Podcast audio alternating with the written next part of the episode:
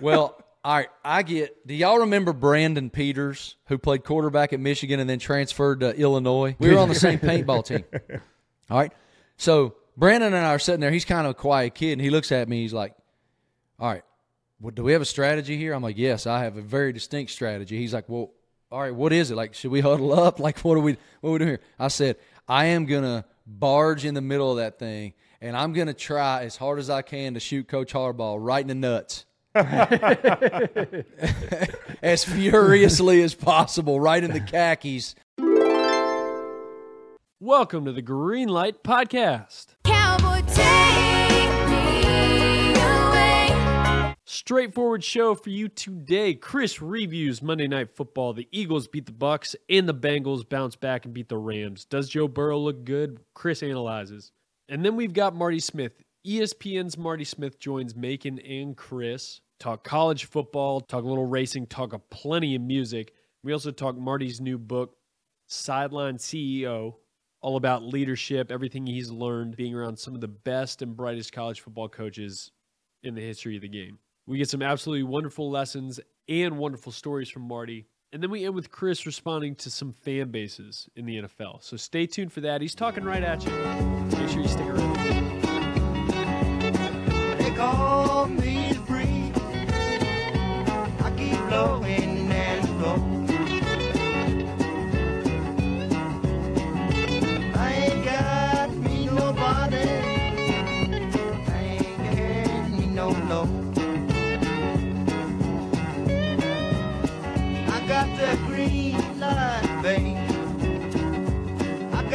What's up, y'all? Happy Wednesday. I'm going to try to buzz through this open. I'm going to get you to Marty Smith. Marty Smith, myself, Macon sat down for a solid hour yesterday before I traveled to Inside the NFL and had a great conversation. I'm a big fan of the guy.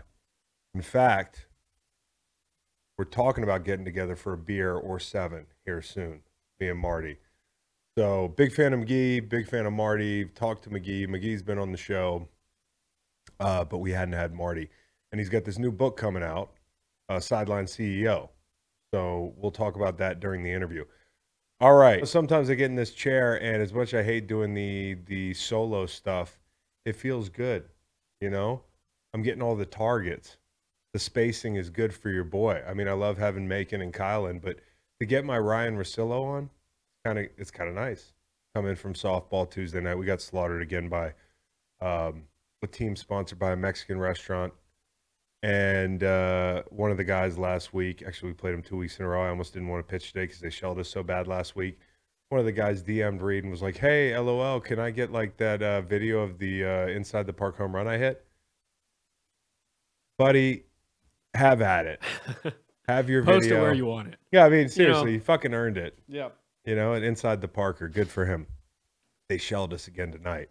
The good thing about getting slaughtered is you get to get to work early and get this thing going. So let's do that without further ado. Before I get to uh, a hello, I got some diamond related stuff, guys. I do. Uh, I've told you guys about my uh, my baseball futures. I'm not going to bore you with all of them, but I need like the Red Sox under to hit bad. Okay. Speaking of the Red Sox, the the the home plate umpire at our softball league, George, is a big fucking Red Sox fan.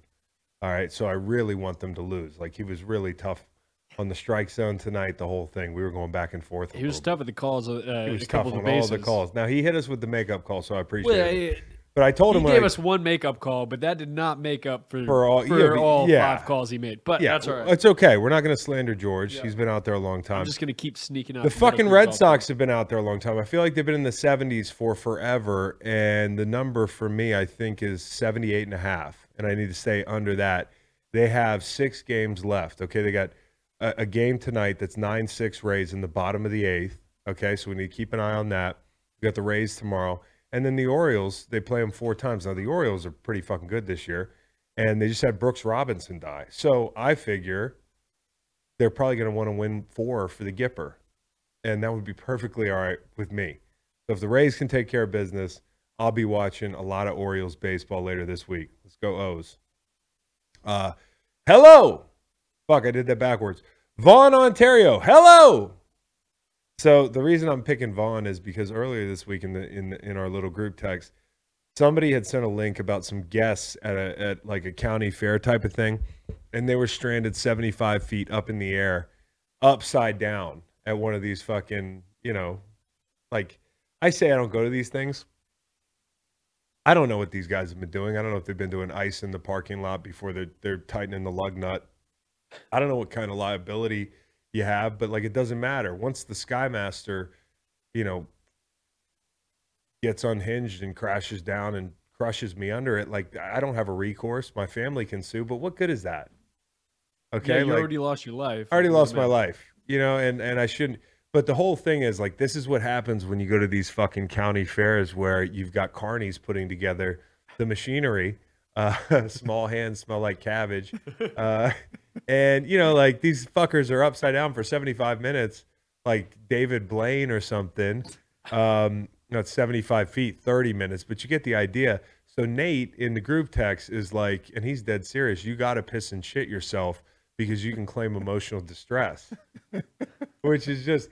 I totally believe it. If Dr. Fax was stranded upside down at a at a county fair, he would take every opportunity to profit off this thing. I mean, you know, you're all right up there getting a golden shower. You Uh, gotta you know, piss like- or shit on yourself, and then you can sue for more. It's a more emotional and cause for PTSD. And then he followed it up with, "And they got to buy you new pants and underwear." he gets some new pants and underwear, the whole thing. I'm Which you didn't include shirt. Which, if you're upside down, it's yeah, it's going through the shirt. shirt and everything. You got to take the shirt off, drop it down. So the whole thing is like Nate's got a plan, and uh, honestly, Nate, if I were you, I'd just start and go into as many of these motherfuckers as possible because statistically speaking, you could get in a pickle, um, and you could sue. Uh, I, I suggest waiting until they get the carabiner strapped into you and, and start repelling and before you soil yourself. Then you just don't have to sit in it for a while or hang in it for a while. Uh, disgusting, but you know we like to pepper you with some some weird news on this show. I, I want the layup line to be "Eye of the Tiger."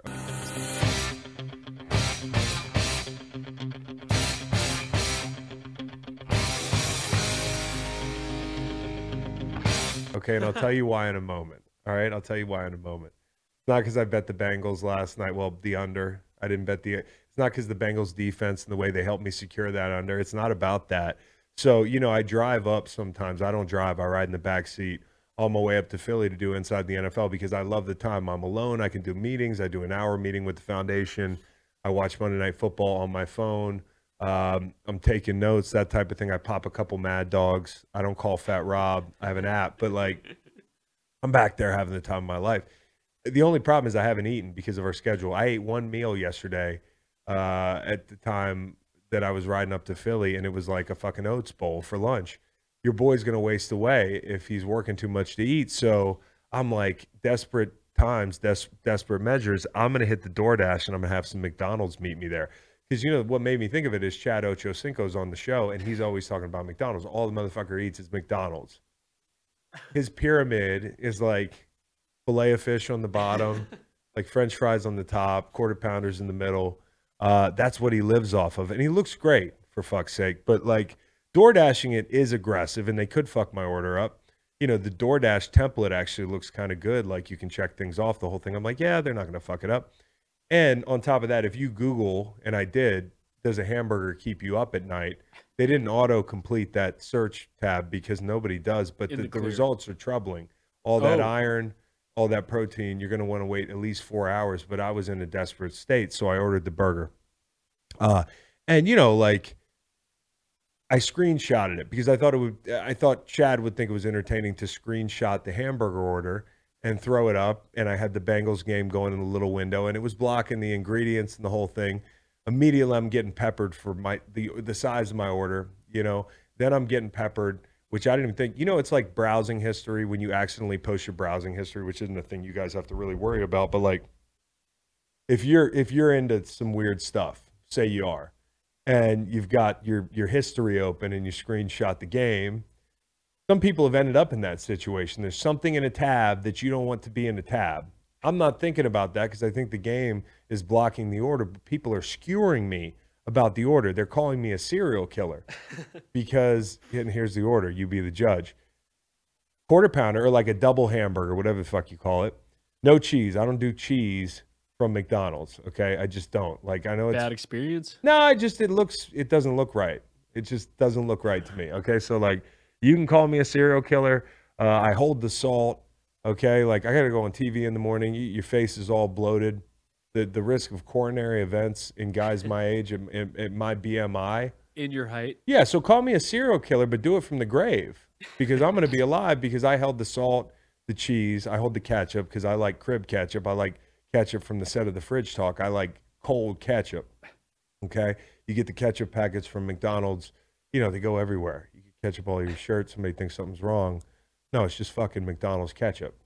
Uh, you know, I do onions, I do pickles. So people are killing me. They're calling me all types of names. You know, they're going to meet me there at the at the hotel, and they beat me to the pylon. They're there a little bit early. I have to get down there, go go through the hotel bar. There's a couple Eagles fans or that type of thing taking pictures. I get the package. I go up to the room, and I'm going to do bad things to this motherfucker, right? So I open the thing up. It's 11:20 at night, and it's covered in cheese. Now there's so much cheese that it looked personal. Like it looked like whoever put the cheese on the on the cheeseburger was just fucking with me. So what do I do? I put the cheeseburger in the fucking hallway. Uh because I don't want the cheeseburger to stink up my room. I don't want to smell that McDonald's cheese. So I just thought it was fun that people were, you know, sometimes you realize when you share things about yourself that you're different. You know, I'm just a different guy, you know, like, and that's okay. My McDonald's order is different than yours, and it's okay. Uh, my bad browsing history ended up on the on the internet, but the reason I did it was for Chad Johnson, and I was like, man, he doesn't like my McDonald's order. I'm hit- hitting him in the group text. I'm tweeting. He's not tweeting back. He's not texting back. I'm like, this motherfucker. The one time I ate McDonald's, well, it's because he's entering the Bengals uh, Ring of Honor, so he's on the field.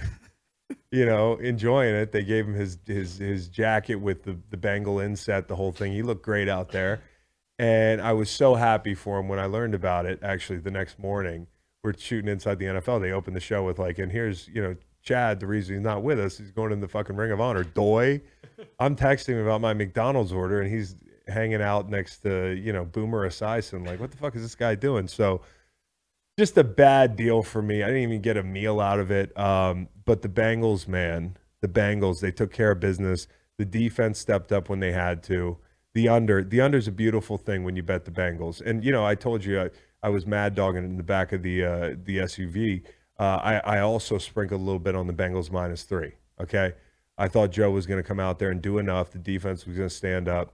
I see a Sean McVay. The Rams have become real backdoor bandits. Two weeks in a row, the backdoor push from this guy. No accusations. I'm just saying it's kind of interesting. Okay, so uh, the Bengals got the win. They didn't get the cover. The defense stepped up. Whether it was Mike Hilton on a blitz, getting his hand up, Logan Wilson with two picks. One, he played beautifully. I mean, he's he's looking for work, looking to the left sideline, and flips his hips and gets in the throwing window and makes the play. I mean, this guy's really underrated. Uh, he's been a big part of what they've done. And Hendrickson just abusing guys that they're getting off the street. There's one tackle, there's the next, and none of them can block Trey Hendrickson. And these are the nights, and I'm not a jealous person, but I'm feeling a little bit of green running through my. I'm green with envy. I want to be Trey Hendrickson for a night. This is the kid that you know from FAU that walked up to me after a Saints game, one of my last years in the league, like, "Hey, buddy, I'm a big fan. Let me get a jersey swap." And I'm like, "Who is this kid?" and he turns out to be fucking the second coming of me, and then some. I just love watching him play, and I loved playing guys off the street, and that's what he got last night. And and he is just so fun to watch. He's so good with his hands. He's real good at running the top of the hoop. Hubbard's a really good compliment, and you know the big guys inside. DJ Reader in the red zone. Rams were in the red zone early. Okay, this is where they didn't. They could have pulled away in this game had they capitalized on their first two trips. But whether it's Hendrickson killing a drive in the red zone, whether it's uh, you know Matt Stafford being a little bit out ahead of Tutu Atwell, you know probably missed the hold there. Whether it's DJ Reader on the first down sack, like they really just stepped up all night. And Stafford was off and on, dude. Like he, you know, he was he missed on some ball placements. We said coming in that the Bengals and I thought they'd play more man would be more competitive. And I think what's playing out with the Rams is we're just trying to find out who they are. And each week a new challenge presents itself. And I thought Anarumo's group looked more like Anarumo's group last night than it has all all year.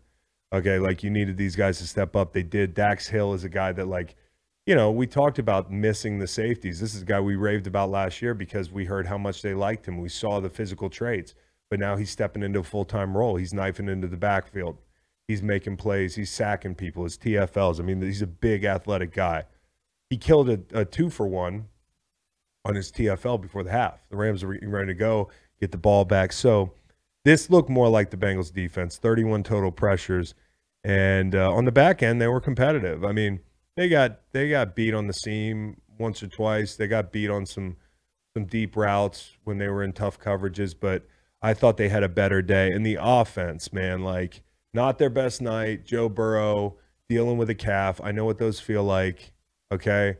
Um, it does factor into his his readiness to look like Joe Burrow. And I we we'll see this for a while maybe. I know he's the type of guy that probably pushed them to play him. I had heard they were making him play was like the, the language. Like I don't see that happening. I think if Joe Burrow doesn't want to play with the contract he just signed, I'm not fucking playing. But for a guy that probably would have played even without the contract, that's the guy kind of guy who he is. That's the reason you love him as a teammate, probably, but also the reason you probably hate him sometimes because you want him to chill the fuck out and get right. Well, he wasn't going to do that. He made enough throws to win. He was off all night. Uh, I think we can give the guy some leeway. I think he's out there playing hurt. Uh, but the offense in general, I just want to see. I want to see it look like last year in some capacity.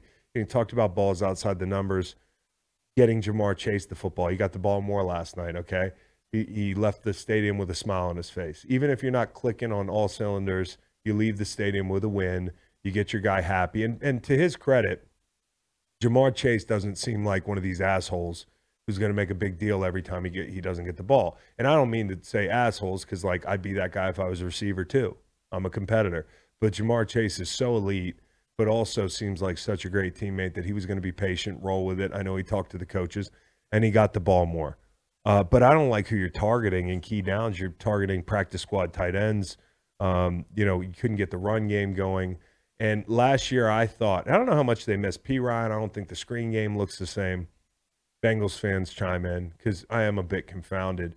But like, you used to be last year when I thought you were really rolling a power football team. And it's hard to run power looks out of the, the spread looks that they like. You know, it's not enough big bodies in their tight ends being displaced and that sort of thing. But I thought you were committed to that gap scheme shit and you were pounding people. Maybe you- you're, you're keeping that in your back pocket for cold weather, but I think it would help you to run the ball better, right? And to look a little bit more like you looked last year and take shots outside the numbers and that sort of thing. I don't know. The offense is a work in progress. We're getting used to this with the Bengals, but this is a team win. This is the defense stepping up to pick up the offense, especially in the red area. And I thought the Eagles as well, another game that I bet the under. No sweat at all in the first one, but a little bit of a sweat in the Eagles game. I thought the Eagles defense really stole the show. Uh, we talked about winning those matchups up front. They had to do that. They had to take away Mike Evans. They survived Mike Evans. I know that because in my group text, everybody's like, what the fuck? I had Mike Evans. I had all these props, the whole thing. None of them hit. Well, they did a good job on Mike Evans. However, they did it, they did a good job on Mike Evans. Up front, I'll tell you what they did do. The guys on the inside of that that defensive line are bullying people right now. You know, whether it's on the goal line, Jordan Davis taking a double in the minute, the minute, the second, the millisecond that 300 of those 700 pounds or 350 of those seven, 700 pounds on him comes off for, for just a hiccup, it's like a fucking steamroller. And Morrow knifes in there and makes a play. And the reason those plays are so big is because the offense wasn't clicking, you know? And I say this, they had 450 fucking yards. Okay, like they they moved the ball on the ground at will. That last drive was a thing of beauty, especially for somebody with the under. I mean, they, it was like they just had a death grip on the football, and that's what they're capable of doing. That offensive line keeps your ceiling so your well, your ceiling's high, but your floor is so high because you have that run run game. And they ran 78 plays to Tampa's 44. So while the offense wasn't great, look at way we're talking about them. I mean, 450 yards of offense, 78 plays, running the ball at will, um, seemed in control of the game the entire time. Jalen didn't have to be perfect. And yeah, you had a Goedert, a Swift miss. these things look like they're either communication or Jalen's, you know, just misfiring the ball. But when he threw his picks, and he did, whether it was before the half and Jalen Carter gets the ball back after Jalen makes a mistake in that middle eight, which is so important, or it's, you know, you throw a pick in the end zone, which you want to put these guys away. You can't quite do it. And, you know, the guys knife in for that safety. Like the defense just stepped up. And I got to say this about Fletcher Cox. I got so much respect for the guy. You know, obviously he's a brother of mine, but the guy's finally getting singles late in his career and he's taking care of business. I mean, I'm just watching him manhandle people. Might have lost a step, whatever you want to say. He might not be the the Fletch from seven years ago. I can't believe that we're approaching that kind of time pass since that team, but the guy is still a huge plus inside, and I think he's a good vet for these guys. And I'll tell you something about Jalen Carter. I wanted to jump out of the fucking SUV and hop on a flight to Tampa to go play with Jalen Carter as soon as he made that play. Because as a guy who fed off of other dudes who were just absolute dogs, I wanted to play with a guy like Jalen Carter, especially a guy with all his ability. I got to see Aaron Donald come in the league. The thing that always surprised me about Aaron Donald was how much ability he had, but also how hard a worker he was. He didn't take plays off, he didn't fuck around. He set the tone. And when you got a guy running out of the stack like that, dislodging the football, I just think as an Eagles fan, you got to be excited because he's a tone setting type of guy. When your leaders are your best players, and he doesn't have to be a vocal leader, there's all types of different leaders in that locker room. But if if if you've got a tone setting young motherfucker who comes out of the gate not having to be taught to dig for every inch, you know, to defend every blade of grass, to go make people hurt when they catch the ball in the middle and they get held up, you know, in the second level of defense, you know, make them pay that tax. I love Jalen Carter. I mean, and I love him for how slippery he is in the in in in the pass game. You know, his natural ability, all that stuff. But I really love the motherfucker for the play he made last night. If he does that his whole career, everybody's going to elevate there. I used to use the wolf emoji, you know, with with with my boys on that D line. Timmy Jernigan. Anytime I talk to him, send him a little wolf emoji because he was a dog. You know, he might not have had the ability Jalen Carter has, but he was a fucking dog. And I would go, I would, I would get in any fight in any alley with that guy because I just get chills thinking about it. You know, like lining up with those dudes is a privilege. So Jalen Carter is that type of guy that I would love to play with. And if if you got him in your locker room for a long time and he's that type of tone setter, you're gonna be all right. Best D line in the league. Best D line in the league. I mean, due to their depth and the even distribution of the talent, I'd have to say so. I mean, I don't think Dallas has the guys inside that they have. Uh, I, I think San Francisco's close, right? I might be leaving somebody else out. Washington's really good, Maybe but I think uh, Cleveland, obviously. But I'll take the Eagles' best five because they do put five down a good bit over the Browns' best five. The Browns might have a better best, you know. The um, you know there might be a lot of talent in San Francisco or Washington, but I think until the Eagles start looking like they're not, they are, in my opinion.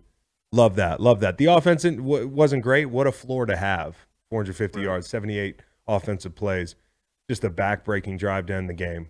Get on the plane, go home. Get ready to play three teams who have offenses, quite frankly, that have struggled. You know, at, at different points to start the season. I think they got the Jets, the the Rams, and uh, they also have the um, Commanders. the Commanders over the next couple weeks. So these are tune-ups before you see the big dogs in in, in Miami. That's going to be a hell of a game. That's going to be a hell of a game. So good wins by both defenses on Monday night. I know the the offenses are working through shit, but keep banging those unders, man. You know, people say life's too short to bet the under. No, it's not. There's nothing better than an ugly football game in my eyes. And when I get to profit off it too, especially in prime time. That's the thing about a Monday night game. People say, hey, I said this last night, 9 6 is just fine with me on a Monday. I'm so fucking wired. I'm overstimulated from Sunday. I'm so tired from that 70 point performance. My brain just can't handle it. I need something like 9 6 to be that runway into a good night's sleep at the Mount Laurel Redacted Hotel. Okay, so anyways, I just wanted to shout them out. Also, last thing on on the NFL and current events, the Jets are in the news every day because of the quarterback thing. I'm hearing they're going to bring in Trevor Siemian. Reed, They signed him. they they signed him. Okay, they signed him today. He's going to pick up the offense quick. And I mean no offense to Trevor Siemian, But if you're punting on the season, Jets, which is what you're doing, you're punting on the season. Just say it out loud. I kind of like the bring in Kaepernick thing. I know some people are gonna be like, "Oh, but fuck it, man. Answer the question everybody's had for seven years. Can the guy still play? You know, like probably not. You've had him out long enough that it doesn't matter if he could in 2017 or not. But I'd like to see him play. If we're just gonna punt on the fucking season, let's make it an entertainment business. And he he sent that letter. The letter. Joe D. J. Cole shared it. We all know about it, and he just wants to be on the practice squad. I, you know, I think it'd be wrong. great. I think it'd be great. You know, some people they're never gonna be okay with me saying that, but like we disagree. I think it'd be great. I, I and you know he doesn't have to play it down, but if he played it down, would that not be entertaining? Right. I mean, everybody would be Right. glued to the TV that Sunday and you uh, the X app would be going off. because that's what you're doing right now. You're just entertaining people. You're not trying to win. I mean, you are trying to win. The players on the team are trying to win. I believe in Jo- in Joe. I believe in Robert. All that stuff. Whether it came down from Woody, whether it's Robert's decision, whether it's Joe's decision, you can tell me how steep the price would be to actually try to play this year out. But you are saying out loud that it's not worth that price And because there's a way to do it. Right, and we we saw today that um, you know it just broke when we were sitting down was that uh, a report was that the Jets locker room is near breaking between or by as a byproduct of Robert Saleh's near you know blinders Yeah. going after you know dedication to Zach Wilson and like the, the same problems last year, right? The defense was if we had not even a middling quarterback, a, a top twenty four quarterback, you know, twenty to twenty four Yeah. we would have some of these wins back and we'd be a playoff team and they're the same boat. now. Listen, it'd be one thing if this was year one of this experiment, but it's so hard as a player to sit there. And I know that some people will say, hey, it's a business. What do you want them to do? What do you want players to do? You know, like you are at risk of losing the locker room when you don't make moves to, to help your team. You know, and, and it's an unfair situation for Robert to be in because I think they made those moves. Absolutely tried to make those moves. Well, I mean, we got Woody Johnson back in 2016 replying to Kaepernick's protest with like a weak thing. He said weak, know, exclamation mark. Well, Woody, I think you're a fucking big rich baby. You know, like you're, you it's 53 guys out there. They're rotting with Zach Wilson. You're running a bad business. All right, you're running a bad business, Woody. Well, no, Curtis, there's no question you could do it. There's no question you could do it, Curtis. hey, Woody, there's no question you could do it. Just do No it. question. Doesn't cost you anything. Anyways, I mean, hey, hey, listen, you don't want to see Cap on a football field ever again. Whatever, man. I just think, hey, if you're punting, let's have some fun. Okay, we can all. I like chaos, man. If it's going to be chaos, I'm tired of the Zach Wilson chaos. Like I want to see some more entertaining Right. chaos. So, anyways, Different angle of the chaos. all right, so with the Monday night games under our belt, let's get to Marty, uh, Marty Smith, and then afterwards, I have, I'm addressing Patriots fans and a few fans around the uh, AFC East. I, I got into this Mac Jones's dirty thing, and just was going at it with these motherfuckers yesterday. And you know, like I, you, my message might surprise you. You know, I'm in a very zen-like mood today. So stick around after Marty if you want to hear me speak directly to a fan base or two. This podcast is brought to you by Cash App. With multiple tools for saving, spending, and sending, Cash App is an all in one way to stay in control of your money. But what happens when life takes an unexpected turn and you find yourself losing control? I got a quick story for you. The other day, we had our third child. Her name is June. We brought her home from the hospital here in Montana, got home to our cabin, and the plumbing was out. So that's that's a pretty bad first day. We go to bed, 2 a.m. The smoke alarm goes off. The whole house is awake. Wasn't my fault, but that's losing control. It happens. Bottom line is, I can't control the plumbing going out. I can't control the smoke alarm going off at two in the morning. But what I can control is my money. A great way to stay in control of your life and to stay in control of your finances is Cash App. So download Cash App in the App Store or Google Play to see why it's the number one finance app in the US App Store. All right, so we've got somebody we both really like this guy, dude. I've got a chance to meet Marty a couple times, and uh, and you know I knew McGee from back in the day, uh, you know, with his dad being an official in the ACC and all that stuff. But getting the chance to get to know Marty, even though he's a Hokie, a guy we both really like. Well, so Yeah, Marty and I have been on a bit of a roller coaster that he doesn't Marty know about. I uh, I was a big Marty Smith fan. He spoke our language, and then he he said one day that he identified as a Hokie, big Beamer disciple. Uh-huh. And I thought, all right, I hate this Marty Smith guy. he's not for me. No. But then I've come back He's around. too he's like too easy to like, I and now, and now he's an author. We have him on because he's he's promoting Sideline CEO, his new book, uh, Leadership Principles from Championship Coaches. It is available now as you hear it Wednesday uh, morning. So go out and get you some of that. But welcome Marty to the show, and congrats on being an author. I appreciate you, brother. Thank you guys for having me and, offering me a platform. Yeah, I kind of have that effect on a lot of people. They're like, man, he seems pretty cool. I, I, I think I might be able to get down with that guy. And then they're like, no, that guy's a dick. I'm out. yeah. Well, I, I actually didn't know that about you that you, you you grew up a tech fan, but now that's come to my attention. We definitely built in some time. I was saying earlier, if I go on an interview and they're like, "We just want to hit you on the Virginia Virginia Tech rivalry," I'm like, I don't know, I got a heart out.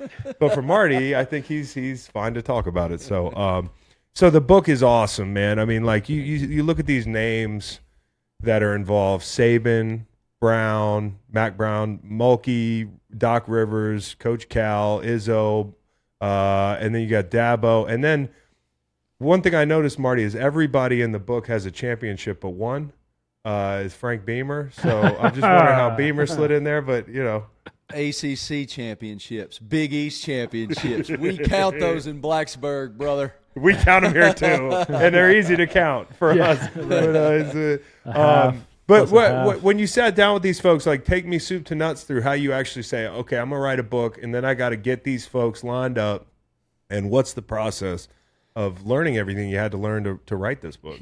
It was pretty involved, actually. I, I had this. I had the title first. I mean, sideline CEO. That title hit me several years ago. I'm like, man, that's baller. That's a baller title, and I knew I wanted to try to leverage the relationships I've made with a lot of these legendary leaders and coaches uh, through my job at ESPN. I just wasn't necessarily sure how yet, and as I made my way in towards COVID, you know, COVID hits, and it was neat to be home for a minute because I'd never been home in my whole adult life. And Laney and I were very intentional about our time with one another and our time with our children because I was home for a sustained period of time. But I'm I feel like a lot of Uber driven people operate this way. You start getting pretty restless pretty quick. And I had this tremendous concern or fear what if sports don't come back? Then what? What am I going to do? How am I going to keep these bellies full and this roof over our head? And I thought, okay, let's control what we can control. And I called Mack Brown. He was the first coach that I called. And I kind of told him my philosophy on this. And he's Mack, he's like everybody's dad. Yeah. And he was like, sure, go. And mm-hmm. 53 minutes later, I'd gone to a master class. So the next day after that, Chris, I transcribed his interview and I was like, man, there's some real depth in this. The next day, I called Urban Meyer, and that interview was 57 minutes long and left no doubt. I was like, man, this this thing has some has some juice. Yeah. And ultimately, in the fall of 22, last fall, my publisher called and said, Hey, we need a book, man. We need a book for next October. What you got? And I'm like, I got this idea, Sideline CEO. I don't really know what it is yet. And then, okay, I'm going to go interview all these coaches. How do you format it in a way that isn't boring? Is it every coach is a chapter and it's their story and their path to leadership? What is it? Well, I bought this. Another thing during COVID, I was very intentional about reading books. I wanted one every 10 days to stay the hell out of my phone. And one of the books I bought was called I Want My MTV. And it was written in an oral history format. It would be like, you know, MTV VJX, uh, three sentences. David Lee Roth, one sentence. CEO of Viacom, a paragraph. I'm like, I sat up in bed one night and I went straight to my office and Laney's like, Where the hell are you going? I'm like, I'm going to work. And that's how I formatted the book. I wrote it in this kind of eight pillar oral history format with all of those amazing coaches that you mentioned. And there is so much insight in it and depth in it that I've enveloped a lot of what those folks said into my daily walk, not just as a professional, but as a father and as a husband, and self accountability. Yeah. And so that's kind of the that's kind of the process that I went through. And I mean, I feel like what came out of it is pretty cool. Well, I can't wait to dig into it. And some of these coaches, man, I mean, I would have loved to play for some of these guys. Mack, Mack Brown, I mean, like just off the cuff here, I think a lot of people looked at him going to UNC, and we did, and we were hopeful that maybe he he was he was antiquated in his leadership abilities because uh, it's a, UNC's turned into a bit of a low key powerhouse in the ACC, and I wonder because you talk to Texas fans, they were like, "Oh, Max Wash, he's not good." But this guy, however old he is, is able to walk into a room in a changing landscape in college football, and he can recruit, he can motivate, and he can still coach. What is it about his leadership that you think had staying power into his 70s and beyond?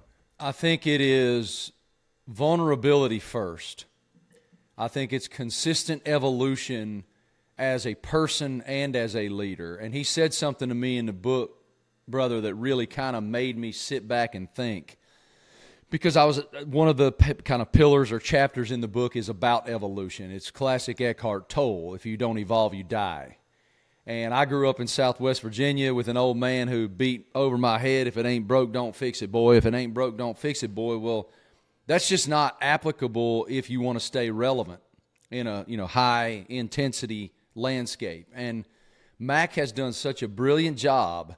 You know, when he left Texas, he jumped into broadcasting. So all of a sudden, he has all of this depth of knowledge about that whole side of what college football is. And these days, as we know, television dollars are king. That's what reali- it, it fostered realignment with the grant of rights from the networks. Yeah. And so there's this tremendous scope of information that he has. And there was the fire and being pissed off that somebody said he wasn't good enough anymore. So when he wants to come back to Carolina, I mean, look, a lot of people, uh, all of us, were like, man, can has, I'm not sure if that's going to work. Yeah. He's older. Will he relate to the young players and all the look at me's and the selfies and all the stuff?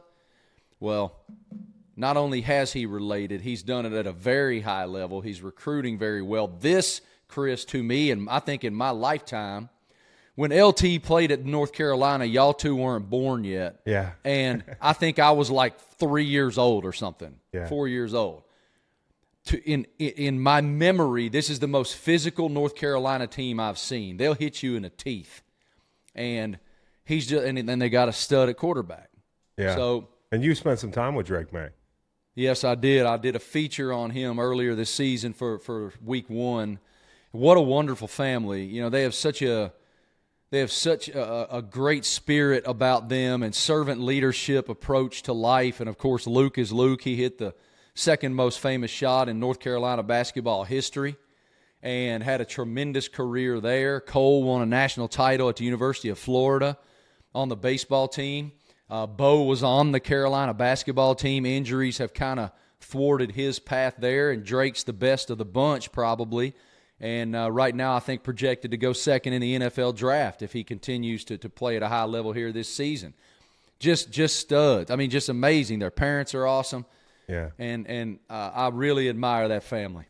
And getting to, to meet these quarterbacks, I mean, I just saw you the other day with Jordan Travis, and um, you know, I watched him play one game last year. I forget it was one of their televised games. Maybe it was Florida, and I thought to myself, like, man, this college football landscape's loaded with great quarterbacks, and we're not talking about this guy. So you went fishing with Jordan Travis, you spent time with with Maye.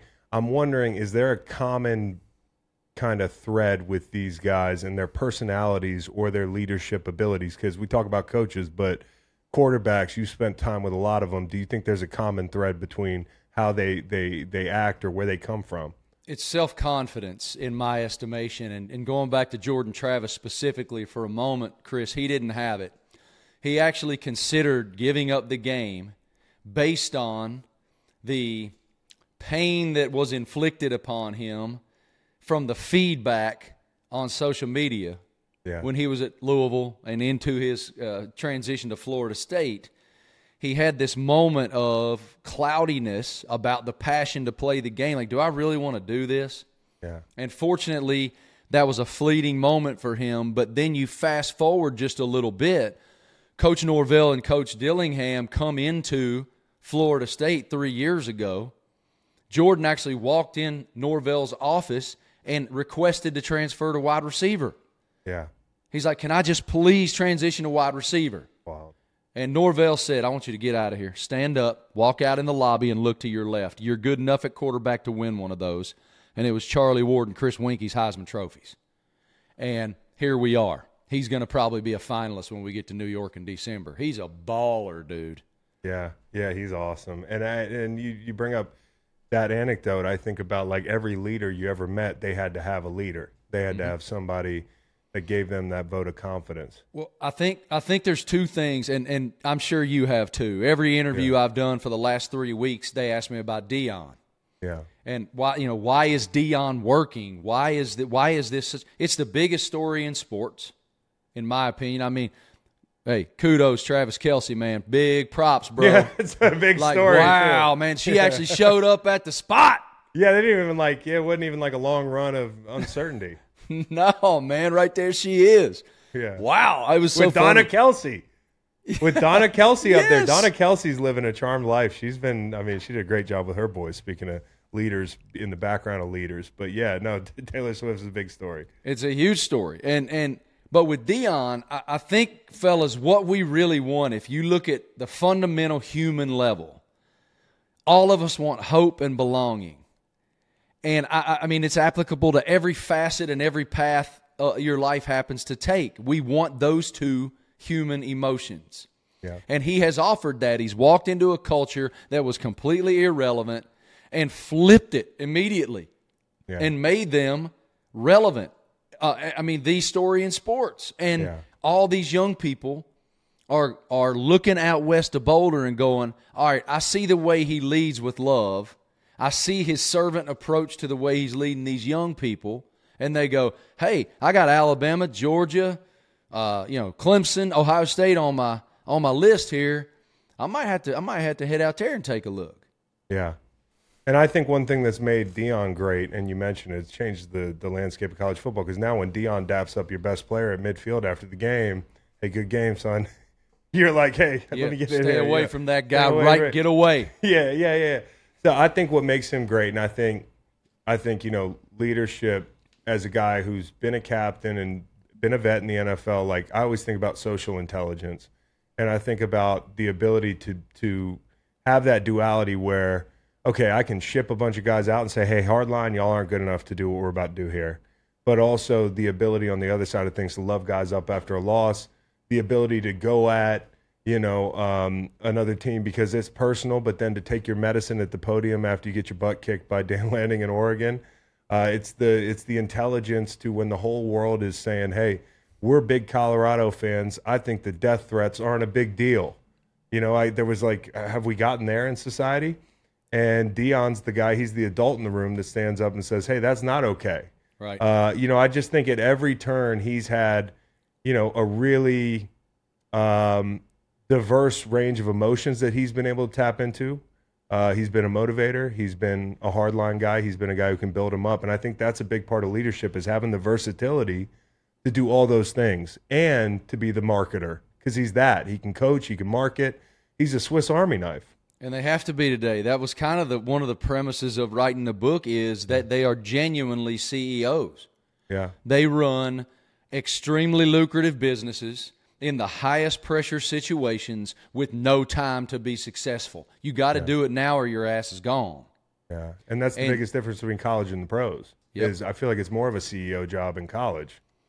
You know, you think about Coach Saban, right? Yeah, every single big time volleyball recruit, tennis recruit, baseball recruit, when they come to Alabama, they want to meet Nick Saban. yeah, So he has to carve out all of this time for the university, you know, on top of the donors, on top of all the grip and grins everywhere. And that's why I, I chose delegation as one of the pillars in this book Because what do we say about guys like Jimbo Fisher, right? Is he holding on too long, calling the plays offensively because he's running this massive business where he has to do all of this diverse all these diverse responsibilities yet he's trying to be in the micro granular nuance of Yeah. preparing for Auburn's defense Yes. right? So you got to delegate. And Kirby Yeah. Smart said to me in the book, he didn't become a really good coach until he became self confident enough to delegate and not micromanage because micromanagement is insecurity. Yeah. Yeah. And usually it is. And at times, like, even in this podcast, like, I'll micromanage the process because I want the product to be so good. But as time's gone on over four years, it's like at different turns in the road, I've said, hey, not only is it easier to delegate, uh, but as you build trust in the people under you, your assistant coaches or your producers or that sort of thing, like, you've got to be able to delegate. And it's something I'm still working on is like that thing. And I'm imagining being a college football coach and saying, all right, I got to worry about recruiting. I got to worry about the donors. I got to worry about the offense. I got to worry about the defense. Some of the best college football coaches of all time. When I heard about Bobby Bowden by the end of his career, he was in the golf cart. Yep. Like he was up in the the tower with the binoculars, and he's letting the guys do their thing. But it takes time, right? It's trust. Trust is one of the things you mentioned. It ta- and you you can't that is the absolute most important foundation principle of leadership. Yeah. is trust because that's sort of where leadership begins and ends and it's it's really really hard to earn and really easy to lose Yep. because you when and that leads into commu- the communication side you have to communicate in a very direct way that is consumable and you got to follow through on those words. It's the whole confront and demand part of the leadership side which urban meyer is very good at and coach izzo told me he straight up stole from urban. Like a lot of guys are fine confronting a failure or mm-hmm. fine confronting something that isn't as efficient or successful as they want it to be. But do you demand with the follow through that it's fixed? Yeah. and uh, like all of those little things. I'm I'm such a nerd about all this stuff that I love every bit of that. And I was so excited to talk to you about it because you're right. I mean, you you have played for awesome leaders and were are I mean were on the field and and are just such a tremendous leader yourself with your actions, with your words, with your follow through on that and and your play. I mean, nobody ever questioned if you were given every last ounce of everything you had to whatever your obstacle was that day. And that's a hell of a thing to do on a sustained basis to demand of self. There's a lot of days you don't want to do it, man. Oh, There's a yeah. lot of days you get up and your body hurts or your mind's tired or your kids are not right or something's going on at home. But I always say this is to myself. I'm a runner. There's some day, even now, I'm 47 years old, Chris. I get up some mornings and I don't want to run. But I always say to myself, the difference between the man I am and the man I want to be is six miles. Go take the damn six miles. Yeah. And it's find whatever that that, yes or no choice is Right. on a daily basis. That eventually becomes who you are. A bunch of little decisions that seem small day to day, but eventually that becomes exactly who you are. Um, I think you hit on another one the communication. Greatest leaders are great communicators um, because they can be really tough, but they can build you right back up. Uh, they can be really direct, the whole thing, and they know each of the people in the room that they're trying to lead. Like, you know, and that's one of the hardest things. And I'll admit, leadership for me did not come easy. I appreciate the compliments, but like post career, I'm learning how to lead in, in business. That's a whole different deal. You know, you talk about athletes getting into the, the leadership space. We always tell a funny story here on this show uh, from last year where uh, we were having a you know like a come to Jesus meeting with with the crew because we had a lot going on and we were just trying to get on the same page.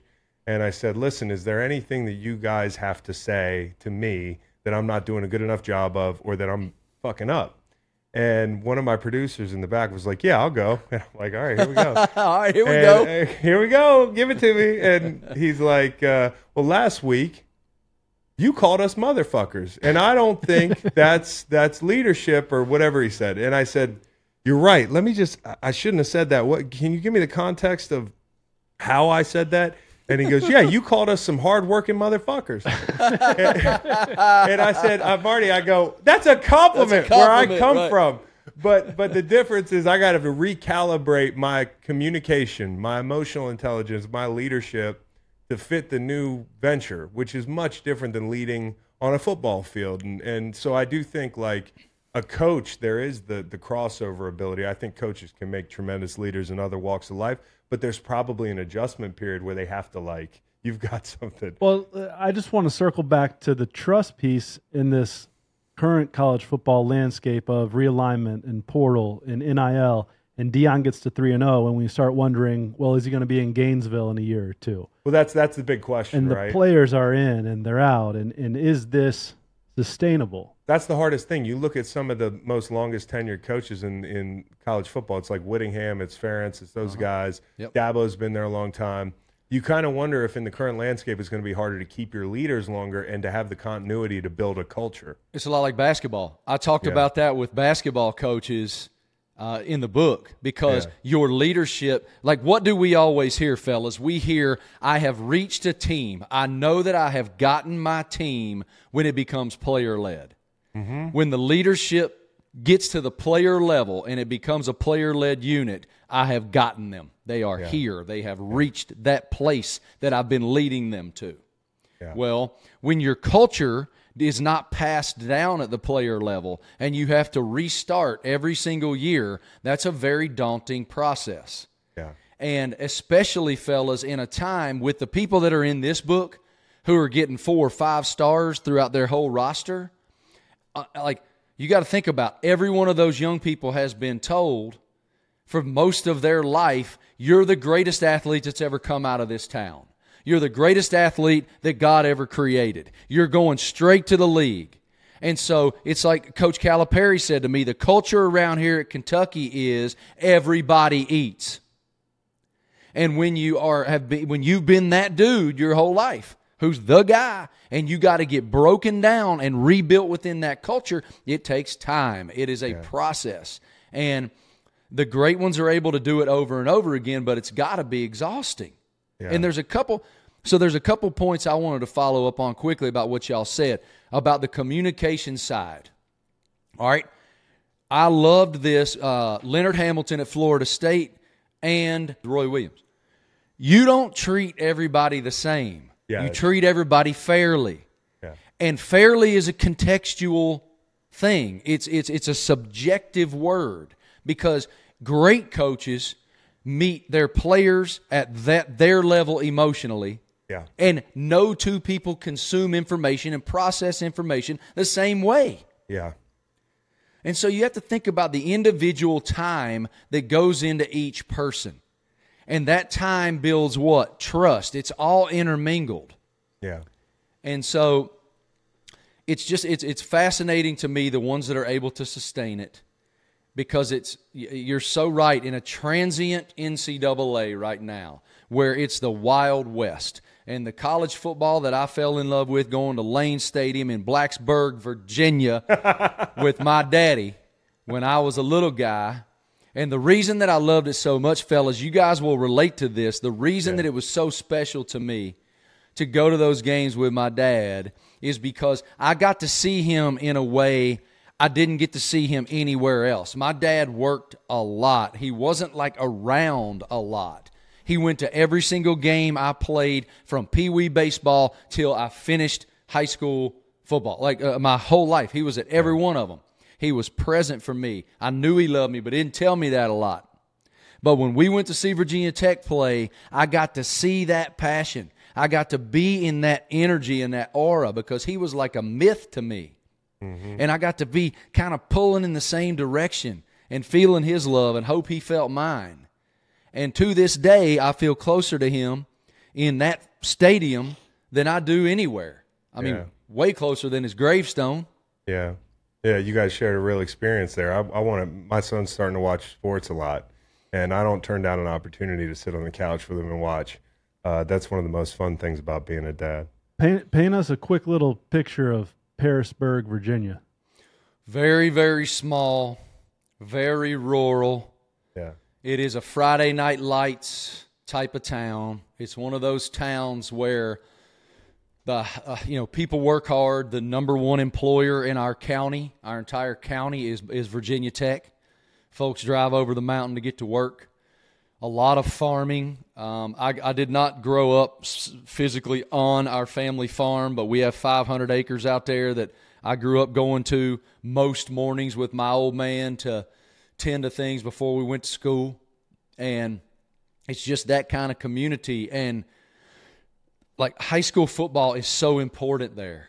It's the identity of our community, and it's a great program. Uh, we won a bunch of state championships. I, I won one my final year there, and I'll never forget what it felt like this realization of this dream when you start to have the conceptualized philosophy that because we won on Friday night, those guys who are 50 years old and have been going to these games every single Friday night of their life, and they're going over here to the Radford Army Ammunitions plant to work their 12 hour shift, they win on Monday because we won on Friday. And that's a, an amazing thing to consider for a 17 year old kid, but you're a god. I can't imagine being you, Chris. Like, I can't imagine what it's like to be like a really good. I mean, it's, it was cool. It was cool. I'd say this: my ears perked up when you were like, "Hey, most of the guys that that get to college football, they think they're the greatest thing since sliced bread. They've been told they're the best." I'm like looking across the dinner table. I know I'm not the greatest thing. There's sliced bread right there.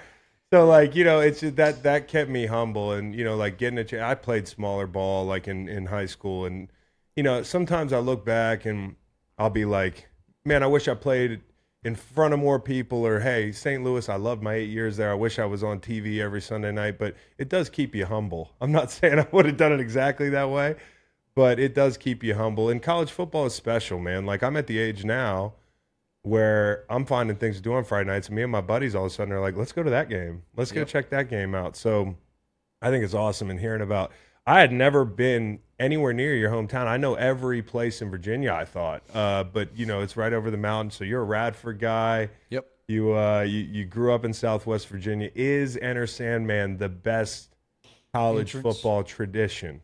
I Uh, mean, it's just like like as far as game day sound or sight. for me, Yeah. yeah. I mean, for me, I I think the coolest experience I've had, and I've been blessed to go to Penn State whiteouts, and I've seen Clemson run down the hill countless times, Yeah. and I've uh, done Dixieland Delight in Bryant Denny Stadium, but Death Valley on Saturday night is wild. I mean, it's a bunch of pirates down there in Baton Rouge, boys, and they are fueled by Jack Daniels and gumbo. And when they start singing, when they start singing "Calling Baton Rouge" at the end Oh, of the third yeah, quarter, and that hundred, thou- I mean, that cathedral starts swaying, Yeah. and that concrete swaying back and forth, and the intensity is in such a way that you are just losing your. You, I mean, we're supposed to be completely unbiased. Unbiased. complete- we don't show any emotion, man. Fuck that. I'm ready to strap up and knock the hell out of something. That's so funny. I've been wanting to go to a game down there. I don't know if I could handle it. Stanford Steve and Ryen Russillo always go down there. Russillo's a big LSU guy. I just haven't gotten down to Death Valley. You should go. Uh, yeah, it should be on the bucket list. You gotta, you, you, you, gotta, you gotta experience that. And it's the whole thing, bro. It's not just the game. Yeah. You got to watch how they tailgate. The hospitality is Yeah. just so pure, Yeah. and the food's stupid, and the drinks are rolling. I mean, it's just awesome. Yeah, I can't wait to get to get down there. You mentioned Dabo's running down on the field. First. And I was kind of wondering, yeah, that, is that your favorite? No, no, no, no. He has He- to run down first. Yeah, he has to run down 1st You uh-huh. know, we're Virginia guys, so we're not as big Dabo guys. But like, my question to you would be, if Dabo coaches there long enough, is it like a stair lift kind of thing eventually, like where they just kind of, or does the players They put an carry 'em? escalator in? yeah, like one of those stair chairs. Because I mean, you talk about coaches with longevity. I don't even the way things are going there. I don't see them moving on. Uh, y- y- you talk about Marty. You get a chance uh, to go a weekend, and you've never been to a college football game. Maybe you haven't been to a pro football game, but it's an experiential weekend where you got to pick a college and a pro team in a general market. Where are you going? Because some people threw out some pretty interesting answers, and I know I have my own. Give yours as Marty yeah, thinks. Yeah. Oh, mine. Uh, it's oh mine. Uh, it's Florida and it's Jacksonville. I want to be in. The, I want to be at the Swamp on Saturday. I've never been there. That is one of the most beautiful things in college football. Is that big wall? Welcome to the Swamp Yeah. or whatever it says. Uh, and then you know that whole scene, and then you know take a little drive over to, to Jacksonville and hang Take out a in the little pool. dip. Take a a dip dip. in the Yeah. pool. You get to watch an NFL game in the pool, man. That's my kind of stadium. it's i mean i as as you say that you know i'm a I, i'm i've been all over the south certainly i've been to all you got to go to gainesville too when they're Yeah. singing won't back down Oh, dude. and Oh. just channeling I tom petty gainesville's native son That- Yeah. i mean it will just make every hair and they're so loud i mean I'm- these I college stadiums are so huge dude yeah. and so so I, I highly recommend that. I mean, I've never again the Penn State whiteout is a I saw them play Michigan there a couple years ago, and it was unlike anything I've ever. It was a SEC like big time SEC West type of atmosphere. It's out in the middle of nowhere. It's Yep. those people's identity. They love that program. Awesome fan base. And so what I might do, I don't I'm not a geography major by any stretch I think it sounds close to Pittsburgh. I, so it's definitely close to Pittsburgh. Okay. I actually one place that I've never seen a game is Buffalo, New York. Oh, that's fun, man. So, like, in I- there, but yeah. it's like college. Yeah, that's what It's it looks college. like to me. And Yeah. I'm super tight with Josh Allen. That's my my guy. He's he's that dude. And so I would love to go up there and see Josh and Damien Harris. They're running back. I got super tight with Damien when he was at Bama, so I would Yep. love to go up there and see them boys play. Uh, but you know, Happy Valley to Buffalo is probably like 18 hours or something. You're stretching it. You're stretching because you're a road warrior. I thought you were going to say I'm going to the Carrier Dome, which is actually a tough place to play.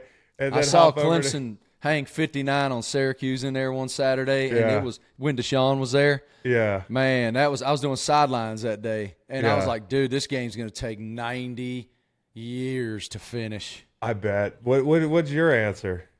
And by the way, we're going to Penn State soon because my good buddy Marques Hagans is now the, the wide receivers coach up there, and uh, me He and was my- a ball player, fam- that guy. Man, great player. Great player. player. But the way he described Happy Valley was like you said, it's like you, you know, like there's nothing for a while, it's gorgeous, and then it's like boom, town, and the town's function almost entirely is sport Penn State. And you know, they do a wrestling match and there's 20,000 people in there. They all the Olympic sports they're packing them in cuz people just live and breathe it.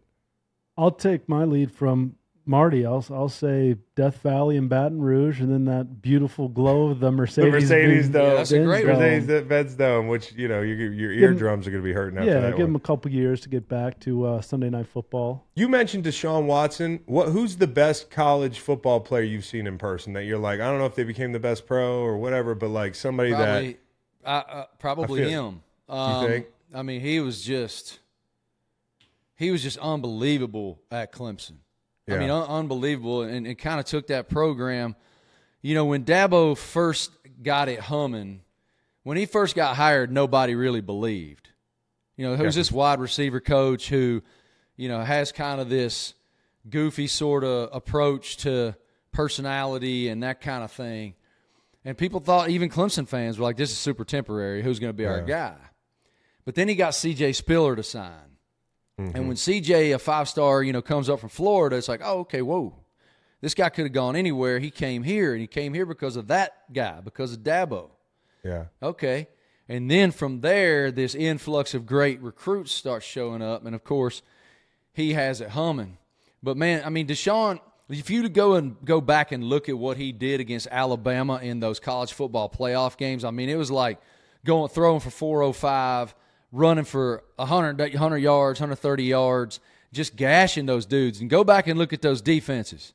Loaded. yeah, Man. yeah, absolutely, absolutely. With like, you know, Kirby. Smart was the defensive coordinator. Like well, they he's, had his, it going his on. fingerprints are all over his defenses. They just play so nasty. They do. I mean, they just. I mean, I remember when they beat Baylor. I always tell this story uh, in the bowl game a couple years ago. The the the mics on the sideline were picking up guttural noises, dude.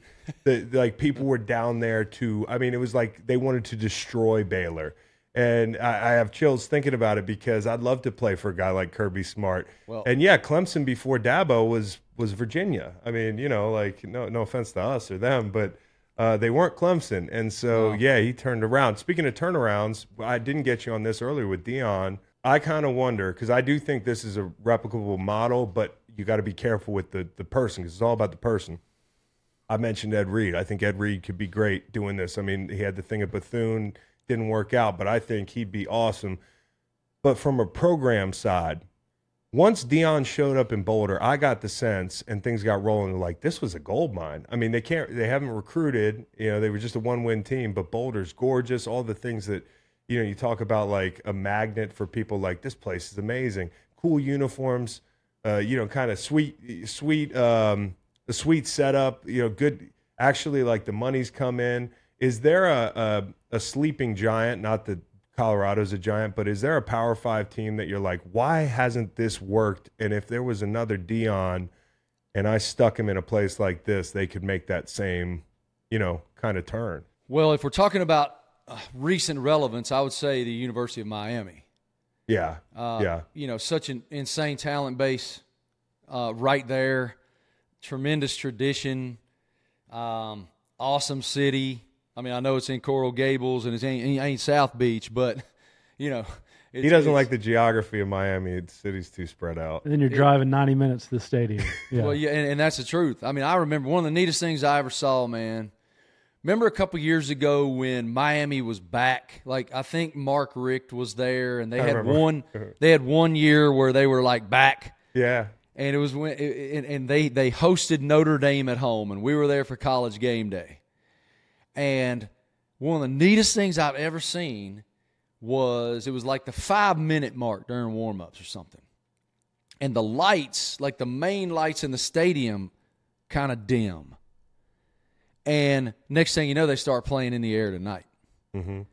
And there's that, you know, that organ, like the keys to start. And then Phil Collins starts singing, and I'm like, oh man, this is hot. And you can just feel this, like this, this unbelievable energy building. And they, they when when the drum solo hits, they blew the lights back on, and the damn lid blew off the place. And it, it was a uh, two hour commitment to get to the stadium, yeah. Yep. but uh, that was worth it. Miami Gardens or wherever it Yep, is. you Uh, got it. Yeah, I um I think that they're ripe for it. And I just mentioned Ed Reed. It's like I don't know, but uh Well, Mario's doing like Mario's doing a great he's job. doing a good job. Yeah, he's doing a good job. But it's like, you know, there's still Miami. I was thinking maybe Virginia might land at some point some There you go. some celebrity Blue Ridge coach. Mountains. Yeah, look at the mountains. Basically, Yeah, Folsom Field. In 2003, People Magazine rated it the number one place to live. We're hanging on to that. That's And good. Ma- That's a 20, 20 year run. Marty can't hate on that. We're basically Appalachian. No, we're basically. I mean, you're basically. But here's the question um, for you because we're talking about sleeping giants. Duke was a sleeping giant for a long time, and now they're getting game day. And uh, you you frequented game day a lot. I know you're on the SEC show with Laura and Paul and all those guys and Roman. Uh, I don't uh, Tebow. I'm not. That's a star-studded show. But when you get to go to game day, what's that like, and why Durham? well, I think a lot of reasons for Durham. Um, Mike Elko's got that thing humming, man. Yeah. Like I, I they they're gonna need to open up their purse a little bit here. The wallet's gonna have to open up, I think, for for Yeah. Mike down there at Duke. And I love their quarterback. I think he's a, just a dude, and they got some guys, and Yeah. they're they're relevant in the national landscape, and it's not a place that you in- instantly think college game day football. Now, college game day basketball, sure. All day. And it's funny because the SEC show, we're going to Kentucky this weekend. I'm like, is, this- is this a damn basketball weekend? Right, College game right. days at Duke. We're at UK. But it is an awesome experience to be, just to see the passion that people have for their team and to be at college game day. And it's turned into this. I mean, college game day is every bit a thread in the, in the fabric of college football Yeah. as the games are. Yeah, it is. I mean, it is people get up and it is a family experience, and all those guys living. I mean, it's it's crazy, dude. Like I did that that feature on Jordan Travis that aired on Saturday. I was hosting because Laura is doing Monday Night Football, and my phone starts blowing up in the middle of the SEC Nation show, and I'm like, I must have said the F word. I don't know what happened here, but it was because that feature just ran. Yeah. it's just the the the the, the power of the platform for storytellers like myself is a blessing, man. And just the people go out, I mean, they're out there at three, four in the morning, drunk as Cooter Brown, hell raising, funny signs, all the different. I mean, it has its own traditions. And I love Rece and Herbie and Dez, and I mean, uh, it's coach is an icon. Yeah. Pat's a trip. He's a trip. Yeah, no, it's funny because you, you, you mentioned it's part of the fabric. It reminds me of the way the NBA on TNT is to the NBA. Like people are making time around their schedule. Oh, they don't care that the Clippers don't tip off till midnight because we got to get an hour of Chuck and Shaq in. It's the same thing with Lee and those guys over the years. And for anybody headed to Durham this weekend, I highly recommend Franklin Street in Chapel Hill, North Carolina. That's good. Marty, Can- can- well, Marty. we got to see if he can name these schools. real Okay, quick. yeah, yeah, yeah. Hit you can you guess a couple of the places that haven't had game day? There's six Power Five schools that haven't had a game day. Can you guess any of them on the spot? It's tough. It's actually not that tough. Six. I'll give you a hint on one. Schools. I'll give you a hint on one. Virginia. Yeah. UVA's never had college game day. uh huh. There's a Well- Pac-12 school in here. Three Big Ten. Uh, Three well, they've been Ten. to Wazoo, so that means they've never been to Oregon State. Have they been to Corvallis? No, they've been to Corvallis. It's actually Cal. They've never been to Cal. Never not even in the Cal. Tedford era. You know. All right. Not They- even in the Aaron Rodgers stint. They haven't been to Champaign, Illinois. Okay. All right. Are you saying Champagne or Champlain? You got it. Okay. Champagne. and then the the Rutgers. They're obviously not going up to Rutgers. Piscataway. if Schiano couldn't do it, they're not going to Rutgers. And then my favorite is they've never been to College Park. And why would you? And then the last one we've already mentioned this school is Syracuse, uh, New York. So That's a lot maybe of cold cities I just heard right there's there. There's one fellas. really nice one here. There's actually two really nice places in Berkeley and, and Charlottesville, depending on what time of year it is and all that. I don't know. ACC Speaking Yeah. of speaking of Berkeley and Charlottesville, I wonder how those uh, I wonder how those baseball teams are going to enjoy that conference tilt here in a couple years God, when they're dude. transversing the globe. How about the get to the- volleyball team Right, I know. I mean, I, flying Spirit across the country, That's right. Rutgers to you know to Cal? Three I had a guy. Y'all gonna laugh at this. I had a guy. So so let me tell y'all about my last Thursday. Okay, last Thursday, I get up at like four forty-five. I take a quick shower. I uh, make my kids lunch, and I haul ass to the Charlotte airport. All right, I go Charlotte to Memphis. All right, I get out in Memphis, get in the rental car, drive to Oxford, Mississippi. Yeah. I'm in Oxford. Interview Jackson Dart, Ole Miss quarterback. Great kid. Big boy. Damn, he's big. All Is he? Big dude. Turn around, go back to Memphis Airport to fly to Dallas. I'm delayed. I finally get to Dallas. I'm delayed to fly to Austin. I finally get to Austin. All right. Now I got to drive two hours to College Station. Yeah. And by the time that I get to College Station, it's like twelve thirty in the morning. Uh-huh. All right. Well, I'm proud as hell of this crazy itinerary I've ne- negotiated, navigated, and so on my Instagram story, I put this itinerary on my Instagram story. I bet you I got 500 responses from people going, "Must be nice having that PJ, bruh." Yeah, I'm like, exactly. yeah, ain't no damn PJ over here, Jack. This is America. This is America Airlines over here, buddy. he was Charlotte Douglas. The story started, started with Charlotte Douglas. He's in the C terminal, which is the terminal in Charlotte that's a mile long, and you're going to every southeastern city. But the funny thing to me is you bring that up. Herbie last week, he's on his social and he's got his map, and it's like big, long red lines. You know, he's out west, then he's up to Notre Dame, and then he's down. And I'm like, man, that's got to be a big plane. Uh, I think Herbie's.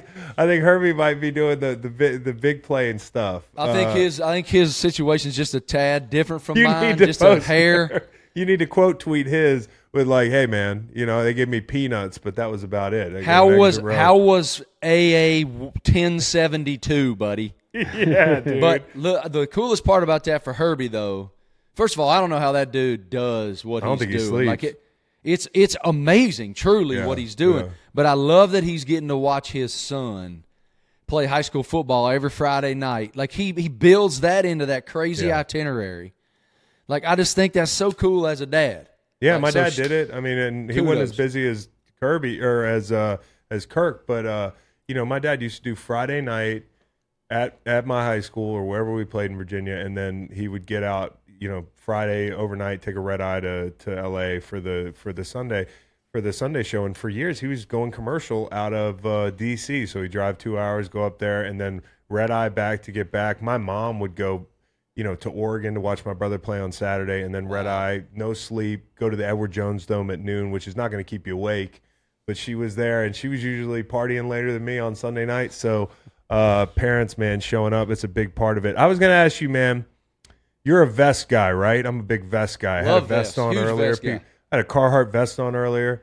Got a little cold in the studio, so throw on a hoodie. But you're a man of fashion, and I'm wondering who's the best dressed college football coach of all time.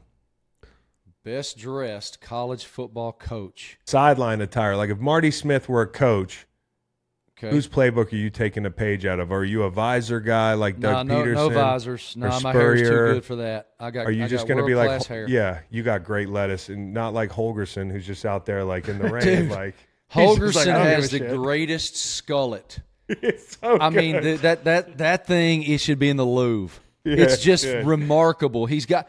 I mean, it is going back to Phil Collins. It's like Phil Collins Live Aid 1985 right here in the in the front cranial region, and then it is a full blown like Tennessee top hat, Wisconsin waterfall Camaro mullet spilling out the back, and it's like stringy too, dude. It is. It's it gets got, got real strands to it. Yeah, you just said, "Oh, Well, we'll talk about the common thread between quarterbacks. Common thread with with your head of hair. It's all about confidence. Whether it's Marty yeah, you're right." or it's Dana, and Marty, He's got all the reason in the world. He's like Josh Allen with the arm confidence. Marty. Marty used to wear a flat top. I did. Oh, yeah, yeah. How'd you know that? Did you find my like my high school picture? Big research guy. He's a big research guy. Let me tell y'all about the about the flat tops. All right, I don't know what the hell kind of trend that was. We all had them, and Howie Long. Now he still has one. Oh, He yeah, won't that's true. kick it. He That is won't true. Fucking kick it. I'm like, But- Dad, what do you want? I'll give you whatever. it's iconic on your old man's head. it is. He, he like pulls it off. iconic. And i you know what else too? I know your old man has a gold jacket, uh, the whole thing, right? But his real legacy is the fucking neck roll. Yeah, that neck roll. Yeah, That neck roll. thing- What was it doing? I don't think it was doing a thing except for him walking in there and saying, "This is." I, it was like a billboard. I'm a badass. Uh huh. No, I know. And everybody went through the McDavid cowboy collar era, They like did. around the time the program came out, and like Alvin Mack looked cool. And so in high school, I was wearing a McDavid the whole time, but that's out now. Like people Van don't Der Esch still has one, doesn't he? Van Der Esch He's still one of the only rocking a cowboy collar. Yeah, that was a real '90s, early 2000s thing. Uh, you mentioned in the air tonight. Did you hear the Chris Stapleton? Uh, Yeah, I thought it was amazing. I mean, Chris what- is Chris is just a freak, man. What a freak show, dude! There, It- there are. I say all the time, there are certain professions that save lives. There are doctors, nurses, EMTs, surgeons. I always put songwriters in that in that list because the fact that these individuals have the talent and the vulnerability and the skill to tell those types of stories in three minutes that can be a tow rope of hope for somebody who needs it yeah, it's just an an an insane talent and responsibility in a lot of cases. Yeah. And I say all that to say Chris is such a lion yeah, with his pen and I mean obviously his voice. Look, I, I didn't think anybody would ever even enter Whitney's neighborhood right. with the Super Bowl national anthem, but Chris is living next door, Bubba. Yeah, he is, man. I mean, he's, he slayed he's about that as thing. good as uh, you, you, you. It's just so nice to have somebody on this show finally with some some musical taste. And Marty and I share a buddy in Kenny Chesney. and Marty Marty's guest hosted No Shoes Radio this week. I heard that. What? How'd that come about, man? That's sick. We met Kenny after the. Uh, we went. We drove up to Pittsburgh to see Kenny and Eric Church, Yep. and we met Kenny after. He's the nicest guy I've ever He is, met that was that famous. Then we met Ben Roethlisberger. Who you didn't maybe like. not the nicest. And Richie Incognito God, ripped your no. shirt. You didn't It like him, but he liked Kenny. It was a big night. So, how did the Kenny thing come about? He asked me. Uh, I mean, I don't. you guys are tight like that. so he he all right, so he has this amazing channel, you know, on Sirius XM No Yeah. Shoes Radio, and they're in the middle of this kind of guest DJ run, and they've had like Brian Dable just did it, um, Matt Rhule just did it, Shane Beamer just did it, Oof. and John Anth- John Anthony, who is um, Mayo addict. who is uh, the guy that like Kenny's buddy that runs the No Shoes channel Yeah. reached out to me and he's like, because I had hosted, I'm super tight with Eric Church. I was actually with him last night till about three o'clock in the morning. And you I'm put in a good foggy. word. Can we get him on the show sometime? Just tell him a guy that kind of looks like him. You want Chief What's the- on? Yeah, man. I'll Yeah, do we for you. Big Chief bro. fans. Yeah. like the Chiefs. Um, going back to people who saved my life, Eric saved my life. I mean, li- almost quite literally saved my life with his first album. But That's awesome. Man. So, so uh, they they reach out to me. I had done a guest DJ thing on Outsiders Radio, which is Eric's Sirius XM channel, Yeah. and I think Kenny heard it and thought it was cool. So he's like, "Hey, let's let's get Marty on." So. So he, they they gave me. I was like, "Yeah, I'd love to do it. I got a book coming out. If you'll let me talk about that book, I'll do anything." That's so cool. And so That's I'm so, cool. grateful that they gave me that platform. I got to play whatever music I Yeah. wanted to play Yeah. share whatever stories I wanted to share. One of which goes back to that tour you two are talking about, where you saw Chief open for Chesney in Pittsburgh. And Chase. I flew out to Seattle, Yeah. dude. This this I flew out to Seattle with Eric uh, to watch those guys play the Qwest Field or whatever their CenturyLink. What is it? Uh, Seattle's it's field. CenturyLink. Yeah.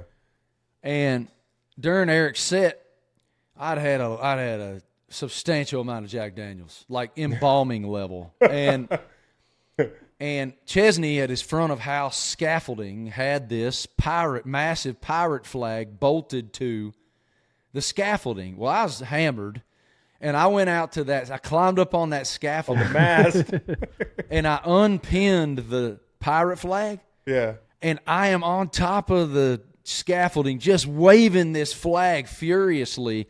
Church is trying to sing Springsteen, and he is staring right at me, waving this damn flag, and he's laughing his way through Springsteen. Meanwhile, you know old John Law from every corner of the stadium is descending upon Yeah. to apprehend the hillbilly Uh-huh. with the flag. Fortunately, Eric's people saw it and got me out of trouble. But that's one of our all-time. We've we have done some funny shit in our Yeah. time together. That Yeah. one's way up near the top. What do you think the best country show you've been to is? Oh my God, uh, that's like asking me to pick a kid. Uh, okay, pick a kid next because Deion did it. Yeah, he ranks his. It's definitely it's definitely a, a church show, no, no question about it. I, I would say Laney and I were talking about this last night because Eric just played Charlotte back to back nights. We went Saturday night and last night, and he's just so talented as a writer. I think he's the best writer alive, and then he has this ability to turn up his intensity and this demand that there be the energy exchange between artist and and and, and audience and Yeah. there's just nobody like him Yeah.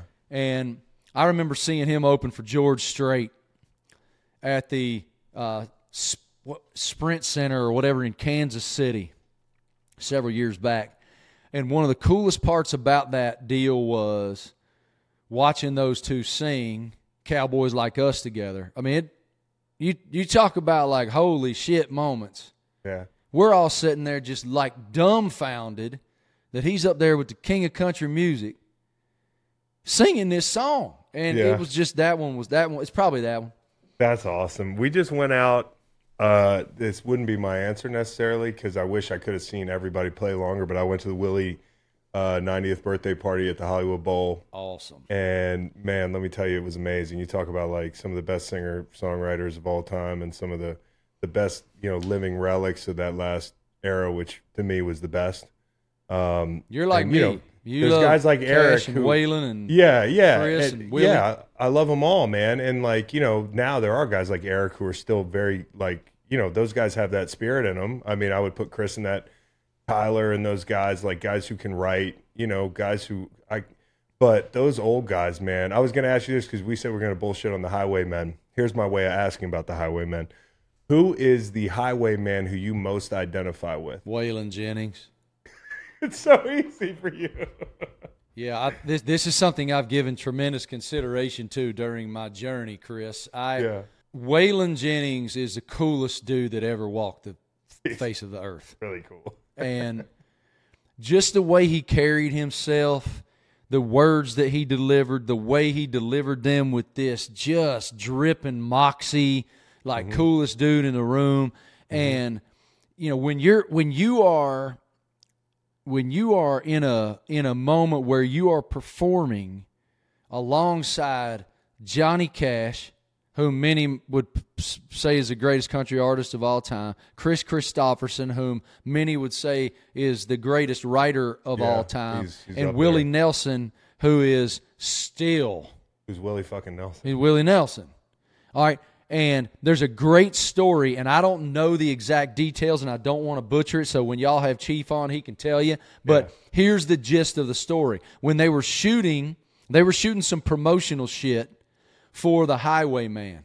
Okay, and all four of their buses are parked in unison together, mm-hmm. and the, the the they were supposed to start at let's call it like three o'clock in the afternoon or whatever time, and the time comes and ain't none of them there.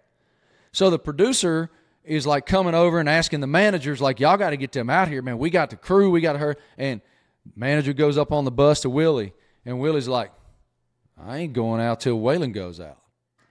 So then they go into Cash's bus. I ain't going out till Waylon goes out. They go up on Waylon's bus. I ain't fucking moving till Cash moves. It's Cash to first. And so it's you know that who's got bigger balls thing. Yeah. Uh huh. And yeah. so, and I just love that about those guys. That's the Yeah. coolest thing. They are the coolest dudes of all time. And to me, Waylon is the alpha among those alphas.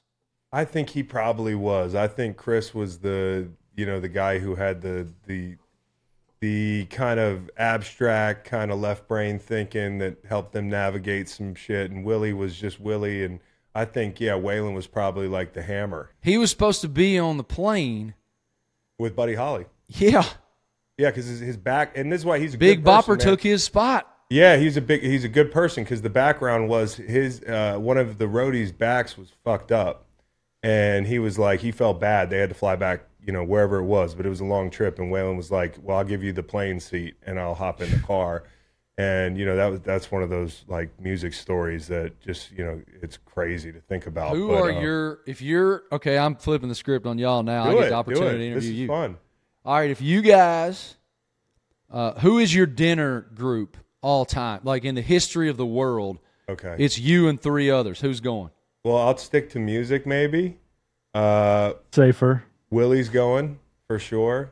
Because you know it's funny, I'm in a time in my life where I most identify with Willie Nelson. Like there was, uh, there was in my in my late twenties, I you know I, I named my first son Waylon. The whole thing. I was like 30 when that whole thing went down. But um, uh, say when that whole thing went down. But but I late in my twenties, you know, I could drink a lot. I could go all day. I was I was kind of like a fucking a little bit of a badass, that sort of thing. And now that part of my life has kind of passed me by, and the Waylon in me is a little bit, you know, it's a little less, and now it's more Willie and Kris. And I think when you get old, that's when you turn to Johnny, you know. Um, but I, I think I would have Willie. You know, one of these died too soon guys. Um, Blaze Foley. I don't know if you know any Blaze Keith Foley. Whitley.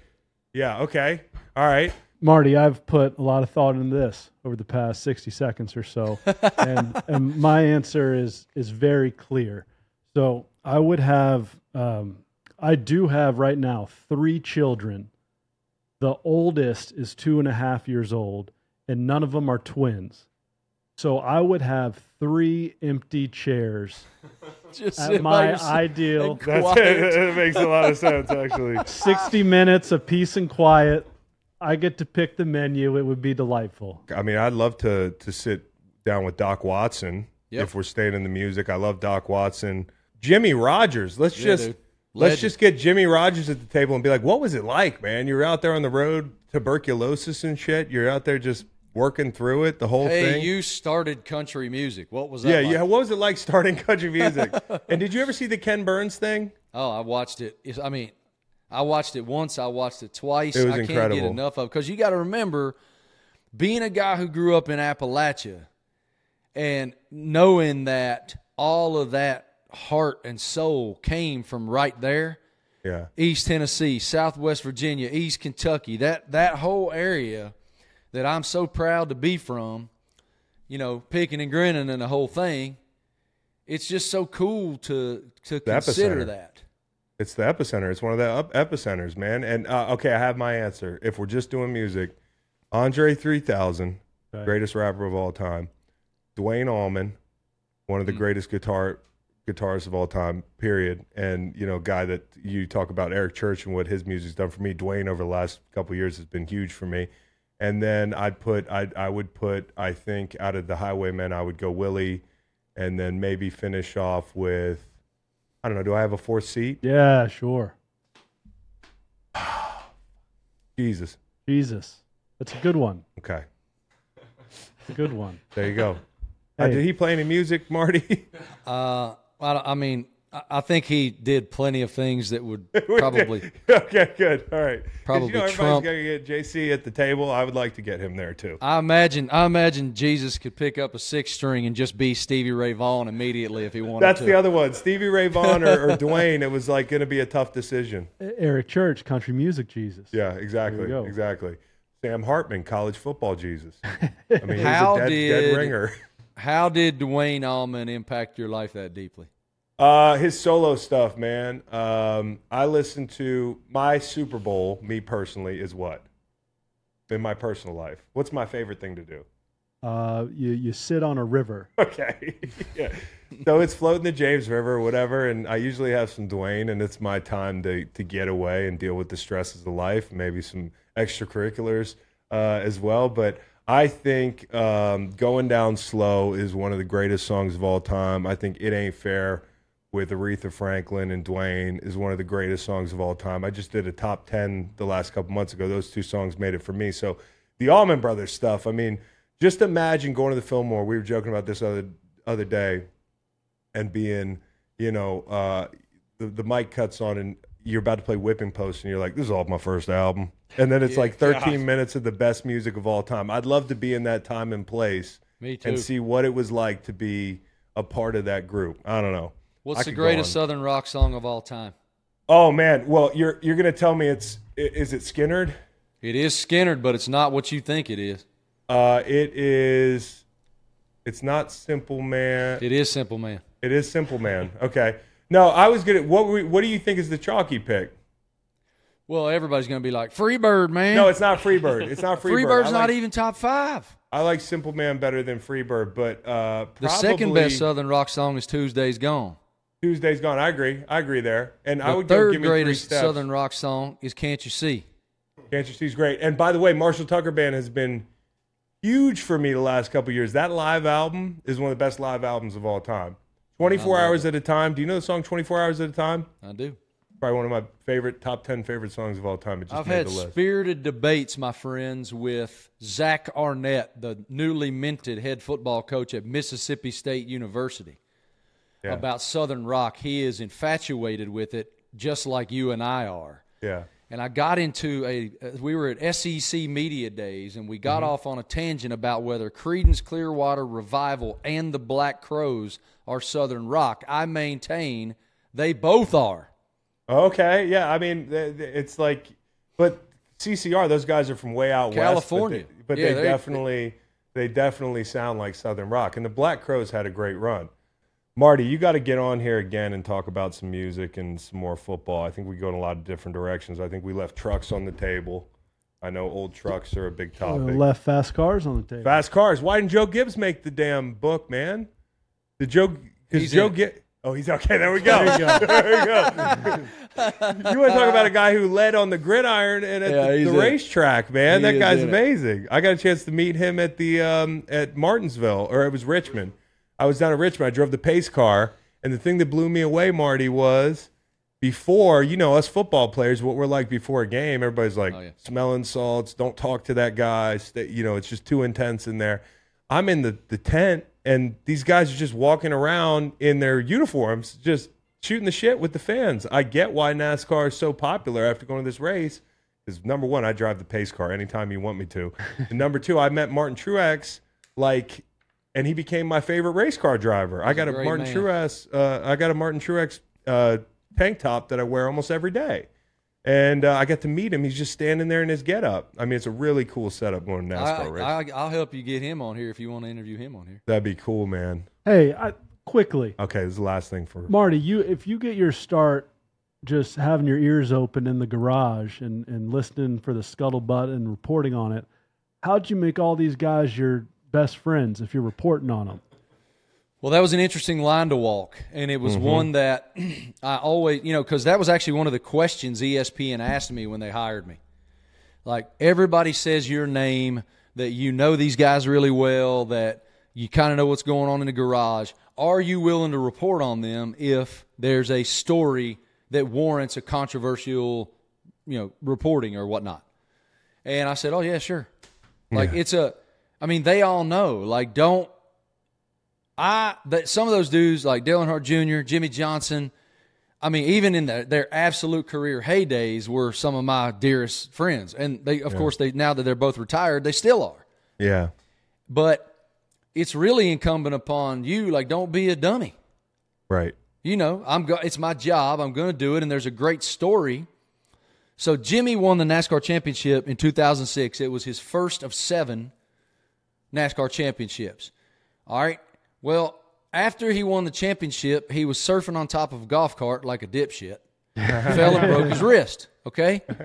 Well, I find out that he fell and broke his wrist, and I, I mean, I tell him, I call him, I give him the courtesy of, hey, I got to report this, bro. Wh- Do you, what's your comment? Uh, how how how do you want me to how do you want me to help you here with you know the messaging because I'm going to report that you broke your wrist. And he's like, dude, it's not a story. You better not. I'm like, I, I have to. So I'm on Sports Center live, and my phone is blowing up in my pocket. It's Johnson, and he is furious at me. And it did, it did um, impact our friendship for a couple months. But I told him in the moment when he kind of confronted me on it, we were in Paris, France, long story. And I said, Look, bro, I understand you're pissed. Um, one day, I don't know whether it's going to be tomorrow or it's going to be two months from now, or you're going to wake up and go, He was right. Yeah. And ultimately, our friendship grew even closer out of that. Yeah, because you you you probably told him what he didn't want to hear, and then eventually uh, you realize those are your friends. I Uh, definitely told him. I- and you mentioned Europe. The last thing I want to ask you is you went to to Rome, I think, with Jim Harbaugh. Indeed, I did. How? What? Just go. Tell me about Yeah, it was quite an experience. There was a we did this paintball.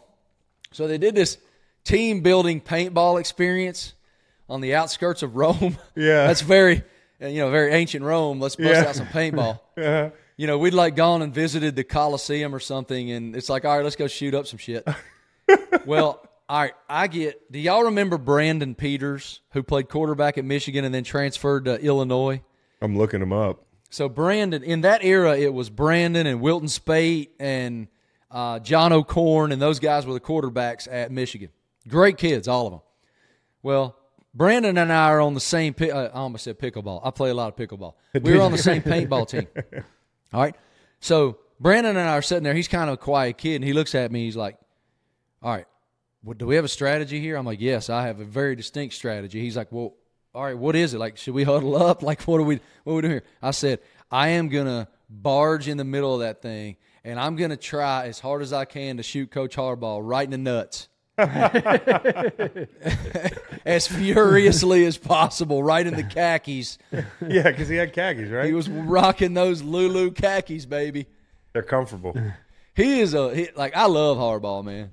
Yeah, he's I love all being ball. around him. He, you know, he is he, he he's a quirky kind of different personality, but when you're around him, he's a guy that you got to win. Like you can't. He doesn't just uh, give you his respect and trust. Yeah, And because we went to Rome and Paris with Michigan two straight years and really showed him that we were invested in his players and invested in their culture and all that, I mean, I love the guy.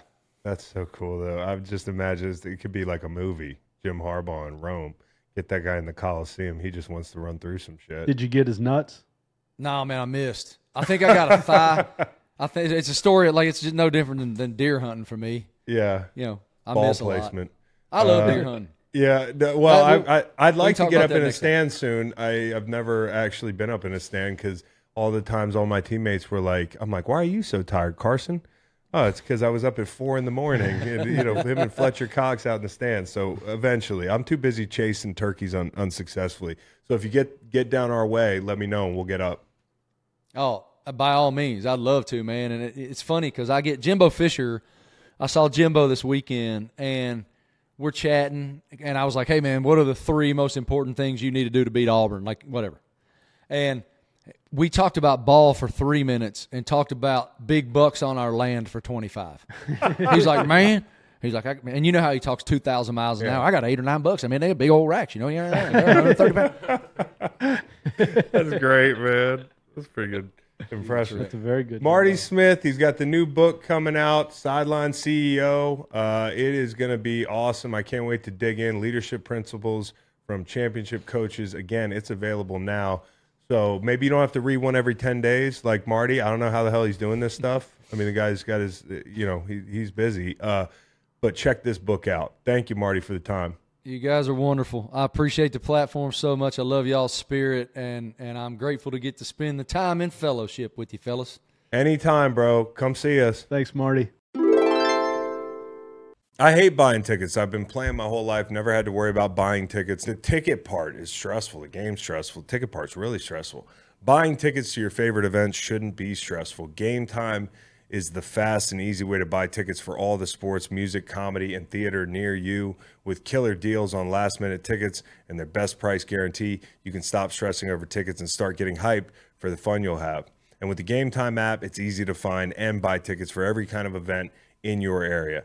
If I'm trying to see the monster trucks for my kids or Willie Nelson for me and my kids, I can find it all in the Game Time app. Game Time's the place for last minute ticket deals. Forget planning months in advance. Game Time has the deals on tickets right up to the day of the event. Get exclusive flash deals on tickets for football, basketball, baseball, concerts, comedy, theater, and more.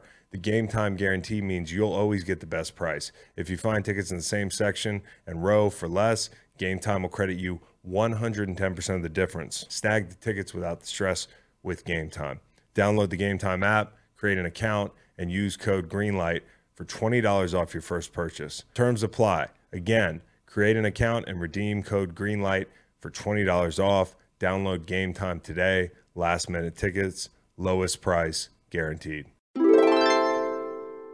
Little Caesars is a mainstay on game day here at Greenlight. We order online one hour before NFL games during Little Caesars Pizza Pizza pregame, so we're ready for some football and fun. It's a pizza pizza win.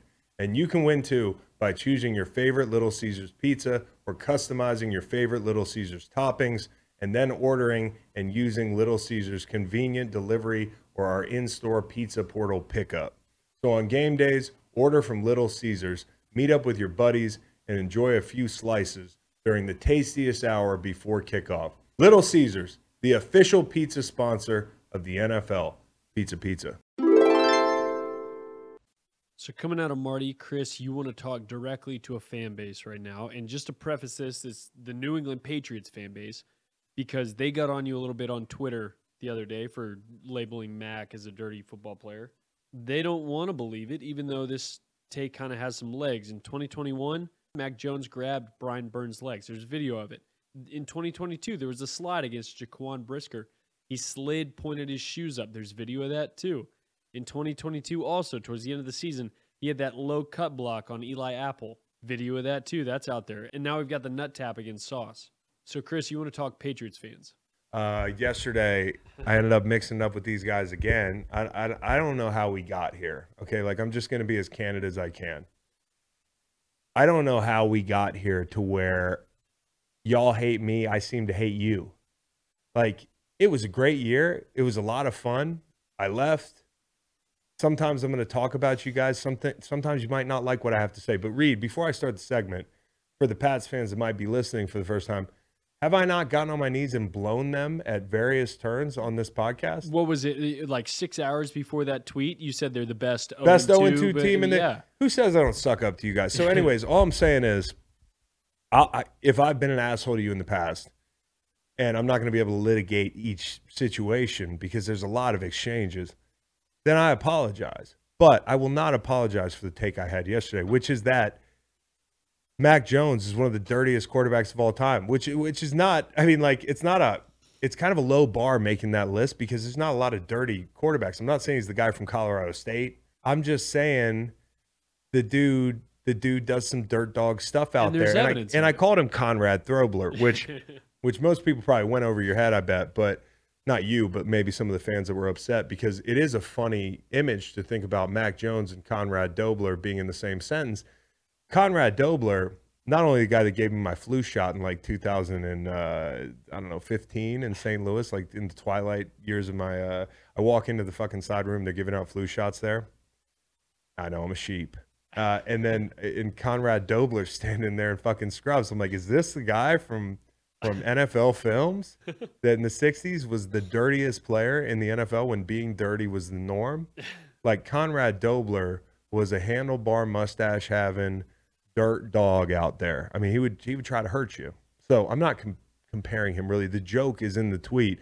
The joke being baked in is that being a dirty QB isn't scary at all, and it, nobody's really like outraged by the fact that he grabbed Sauce Gardner's dick. I don't even think he's outraged. I mean, he had to ice his balls evidently, but I mean, making the list not a high bar. I mean, so surprise, surprise, you guys don't see it. You know, you're looking at the video, you don't see it. You're like, if the glove don't fit, you must have quit the whole thing. Um, or maybe you legitimately don't think he did it, which to me is in, is ignoring the context around the, the incident. So I get these things all the time with, with Pats fans. It's always we gave you this, we gave you that. You hate the Pats. I have complimented you for four years. I mean, I was uh, Bill texted me after one of the pods where I complimented you guys, and yeah, I'm I'm using the you guys thing because I know you like to be included in the in the conversation. You're on the team. Okay, I talked to some of our teammates this week. I talked to Jules for an hour and a half. When we talk, we talk for two hours because I just love talking to Jules. I talked to Ninko the other night at three in the morning for like an hour, bro. Like, I fucking I don't know. Like again, I called you. I still talk to the nutritionist at the at the Patriots for Christ's sake. I I have Matthew Slater on my board. Yeah. Had uh, so please, I don't hate the Patriots. I just wanted to get that out there. And also, I just wanted to clear this up. If there's anything I don't like about the Patriots, it's some of you guys. I mean, I'm just being as honest as I can, dude. Like, I'm not saying every Pats fan I've met. In fact, every Pats fan that I've actually met in person has been really fucking cool. Usually, if one doesn't like me, I can kind of feel it from the other side of the room. They usually look like an undercover cop. you know, they look like they're from, you know, the, the they're like an extra in the town. They got a tight fitted baseball cap and they're just looking at me like, uh. But like, most Pats fans I meet are fucking cool. I know y'all don't like me, and I know I might have a dislikable personality. I think sometimes it's hard to step outside yourself. If I didn't know me, uh, if I wasn't me, maybe I wouldn't like me. That's fine. My guess, you know, leaving the team on my own, you know, volition, going to the Eagles, being in the right place at the right time to beat you guys. I I don't know if you think I'm lording that over you or something, or maybe it's the fact I like I associate with the Eagles more. I played there twice as long. You know, there's a lot of reasons that I associate with the Eagles a ton. You guys would both both be getting the short end of the stick if St. Louis was still had the Rams. I'd be a St. Louis Ram, but it is what it is. It has nothing to do with the Pats. So I hit your team like I hit every other team. Occasionally, you're going to hear my name. And I think it really bothers some of you that I'm opinionated, um, especially considering my role on the team. But to be clear, I didn't start a Pats podcast. I didn't center myself in the fucking Pats, you know, universe. Um, I'll go on Tommy Curran's show, but I don't like to to act like I'm Mr. Pat's insider because I was there for a fucking year. I, I think the same thing you think. It's like, what is this guy doing? I think the the same the same guys that were in were in your mentions, hollering about the Patriots and send the ring back are probably the same guys that were championing Bailey Zappe to replace Mac Jones. And you stuck up for Mac when Bailey played well. In- They probably turned on Mac Jones last year, but thi- this this is like I I cover 32 teams. Holy shit, the audacity! Of a guy to to cover his former team. And it's not even like when I send that Mac Jones tweet and I call him Conrad Throbler, I'm not even thinking about you guys. I'm just like, oh, here's the thing in the NFL. So number one, it's not about you. Number two, you don't know how aggregators work because every time I say something, it's not like I walked out in the middle of the street to hold a fucking press conference to talk about the Pats. It's just on my show and somebody from Pat's pulpit picks it up. You think I want you to be thinking about me? I don't at all. I don't think about you. Please don't think about me. You know, like I'm just doing my job. And this goes for anybody else listening that doesn't understand this part. And this is for all fans listening to the show because sometimes I think on a on a sleepy Wednesday pod, I have to like break the fourth wall, third wall, fourth wall, fifth wall. Is it? I don't remember. Which wall is it? I'll break it. I want Break to talk, all the walls. I want to talk to you guys. We're doing a fucking we're doing a full we're doing a a full demo in here. Okay? Fourth wall. I'm trying to break the fourth wall and talk to you. This goes for anybody that that that doesn't understand this part. I don't talk because I think I've done something special. And I don't talk because I think I'm better than you. I talk literally because I think I'm one of you. Like I've always been a sports fan. I've always had big opinions about sports. I used to go to Panthers games and paint my fucking face. I had a direct TV Sunday ticket package and when the Panthers lost, I would feel like I was going to cry. And I was in like high school, dude. Like it's too late to get, you know, well up when Steve Smith drops the ball. Like it's just fucking I'm a big sports fan. Always have been. High school, I was in the message boards at Virginia. I was I was on the Virginia message boards. I was hanging over the the, the front row at U-Hall, our old basketball stadium, telling Carlos Boozer he's ugly. So I've done things that you've done. Now, of course, that was a long time ago. I, th- I always pictured as being middle school, but when I did the math, I think Carlos Boozer was like only a couple years older than me. He scared the shit out of me too. He glared at me, and then a couple years later made fun of us when we were staying in Phoenix. And whatever team he was on, maybe the Bulls was in Phoenix. We're on an elevator together, and we're laughing. And he gets off the elevator, and Carlos Boozer says, "Fuck are those guys laughing about? Don't they play for the Rams?" I'm like, "Damn." You are ugly though. I don't really think that. Ugly jump shot though. I, it- here's the thing. Like I, I am a sports fan. Like I, I think about things the way you guys do in a lot, and I'm still just like you. I'm a degenerate gambler.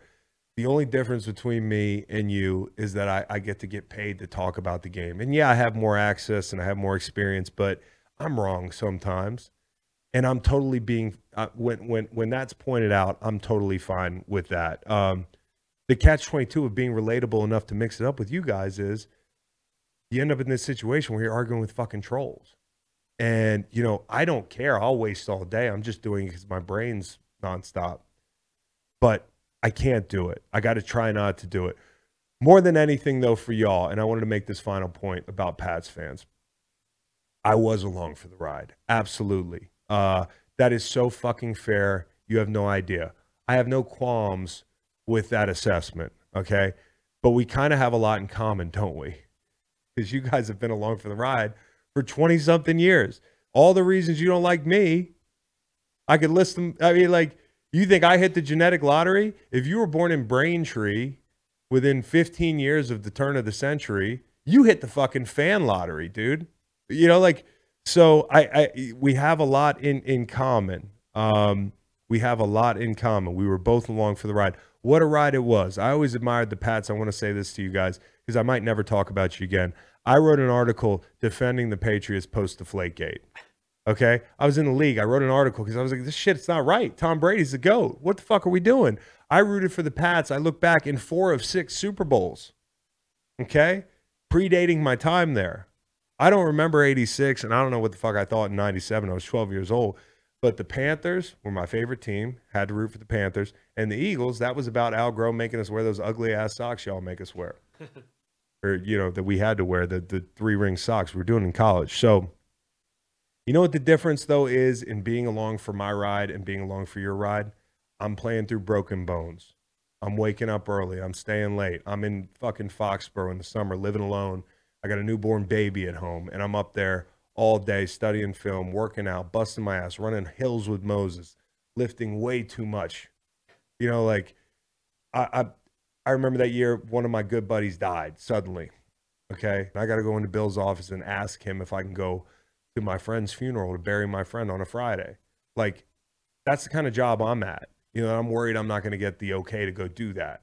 You know, like displacing your family, moving your family, um, putting your ass on the line, playing left-handed, playing right right end, playing inside. You all thought I left because I didn't want to set the edge. I left because you wouldn't let me fucking set the edge. It was like Chris, go be John Randle, or even worse, Richard Seymour. I can't do it. So like I was willing to risk my professional reputation to do something that was out of the out of my comfort zone, and I did it to win a ring, eh, to be along for the ride, and I wouldn't trade it for anything. I'd do it again a hundred times, and I love those guys. Uh, but the difference between your being along for the ride and my being along for the ride, here's the deal: if you want to come up to me and be, "Hey, we just won a big one, we, did it back in '16," great. We we can we all you want, but if you come up and insult me that's just one of my biggest pet peeves. But I, I guess what I'm saying, I just I hate, I hate being at odds with fans, especially with fans that that that you know cheered for me in some capacity when I played for their team. Man, I got no beef with the Pats, and most Pats fans I meet are awesome people. But I hate that part of the job, and rarely do I provoke you. Um, so we have a lot of a lot in common. I think we have opinions. We love football. Neither of us played big roles in the Super Bowl we should we should get along, right? We both like the same players, we like the same teams. Let's just get along. Okay? Like some of you guys if you if you want to motherfuck me or be rude, I'm to be rude to you, but generally I don't hate the Pats. I like a lot of the fans I've met. And, you know, like I'll take this I'll take a second, I'll apologize to the whole AFC East. Fuck it, we're up. The Bills, man, they're better than I thought they'd be. We're only a month in, but I was probably wrong about that this year. I thought they'd take a little step back and the Dolphins, man. You know, like I don't know if I've ever formally done this. We're just apologizing to people. I'll go Oprah. The hardest thing about being painted on the other side of this Dolphins thing is that I like the team. And I have always liked Tua as a guy. And that predated me liking him as a quarterback. Uh, I just felt like he seems like a great kid. And I know things were tough for him with B Flow. And the worst take of my young career in this industry, and I've had some really good ones. I've also had a few that don't land, but this was bad. You know, like I go up to ESPN and I question the fit of Tyreek Hill in Miami. Now, I wasn't the only one doing that, but I did it and I was too casual. I just was kind of like, yeah, it's not going to work because Tua's not a deep ball thrower. We can argue about the nuances to his game and what his limitations are, but I underestimated him and I underestimated Mike McDaniel. And I got to tell you, as more time goes on, I sometimes assume you guys hear me gushing about your team. And I try to be as respectful as possible, but I don't think you hear me. So I just want to say to you Dolphins fans, well, more so to Tua, I apologize because I underestimated you. I got to say, watching this kid work, watching him enjoy his teammates, you know, watching them lift each other up, the, the quickness with which he distributes the football, the pinpoint accuracy in the middle of the field. He's fucking really good. And so it doesn't matter if we're, you know, like some of the some of the semantics of is he top 5? Is he is he a Hall of Famer? Is he, you know, cuz people get carried away. Let's just say he's really really fucking good and I'm enjoying watching him play. And I would hate if Atua ever heard what I had to say and thought this guy hates me because I don't. Mostly, I've been getting into it with your fans over the last calendar year. And you know, I'll go, I'll go a step further. I talked about blocking that chick the other day. I shouldn't have blocked you. I just was in a mood where I was I was in a good mood and I just was like, you know, I don't need this shit right now. The ironic part is the reason I'm even mentioning this and and unblocking this gal. I don't care if you've unfollowed me. I'm just going to unblock you. Is because she kept tweeting at me when she knew she was blocked. and that's what Dolphins fans are all about. They're relentless. They love their team. The only reason I found out about her tweet is because Dr. Fax had to relay it to me in the group text. She's just tweeting into a void. And you know what? Damn it, I respect that. So whether you'll have me back or not, I'm going to unblock you. Now, you could tell me to fuck off, but this just feels good to do. So, with having all that been said, a bunch of kumbaya shit on the back half here, I really do look back at that take as something I'm like, fuck, that wasn't a great take. Now, they could come back down to earth, but right now they're not. So let's just keep it to that. And I'd like to enjoy the Dolphins' success. You might not want to allow me to do that, but I'm going to do it. And I just feel better saying to you, Dolphins fans, uh, you know, like let Tua know that we're sorry here at the Greenlight Pod for underestimating him. He's had a great fucking run over the last year and a quarter. Good for him. Good for the Dolphins. We'll send you on your way with some good news. Final in Fenway, uh, Tampa Bay nine, Red Sox seven. Oh, yeah, baby. Fuck yeah, stinky socks. Let's go. You guys stink. You're gonna fucking get swept by the Orioles. They're winning four for the Gipper. Rays take care of business Wednesday.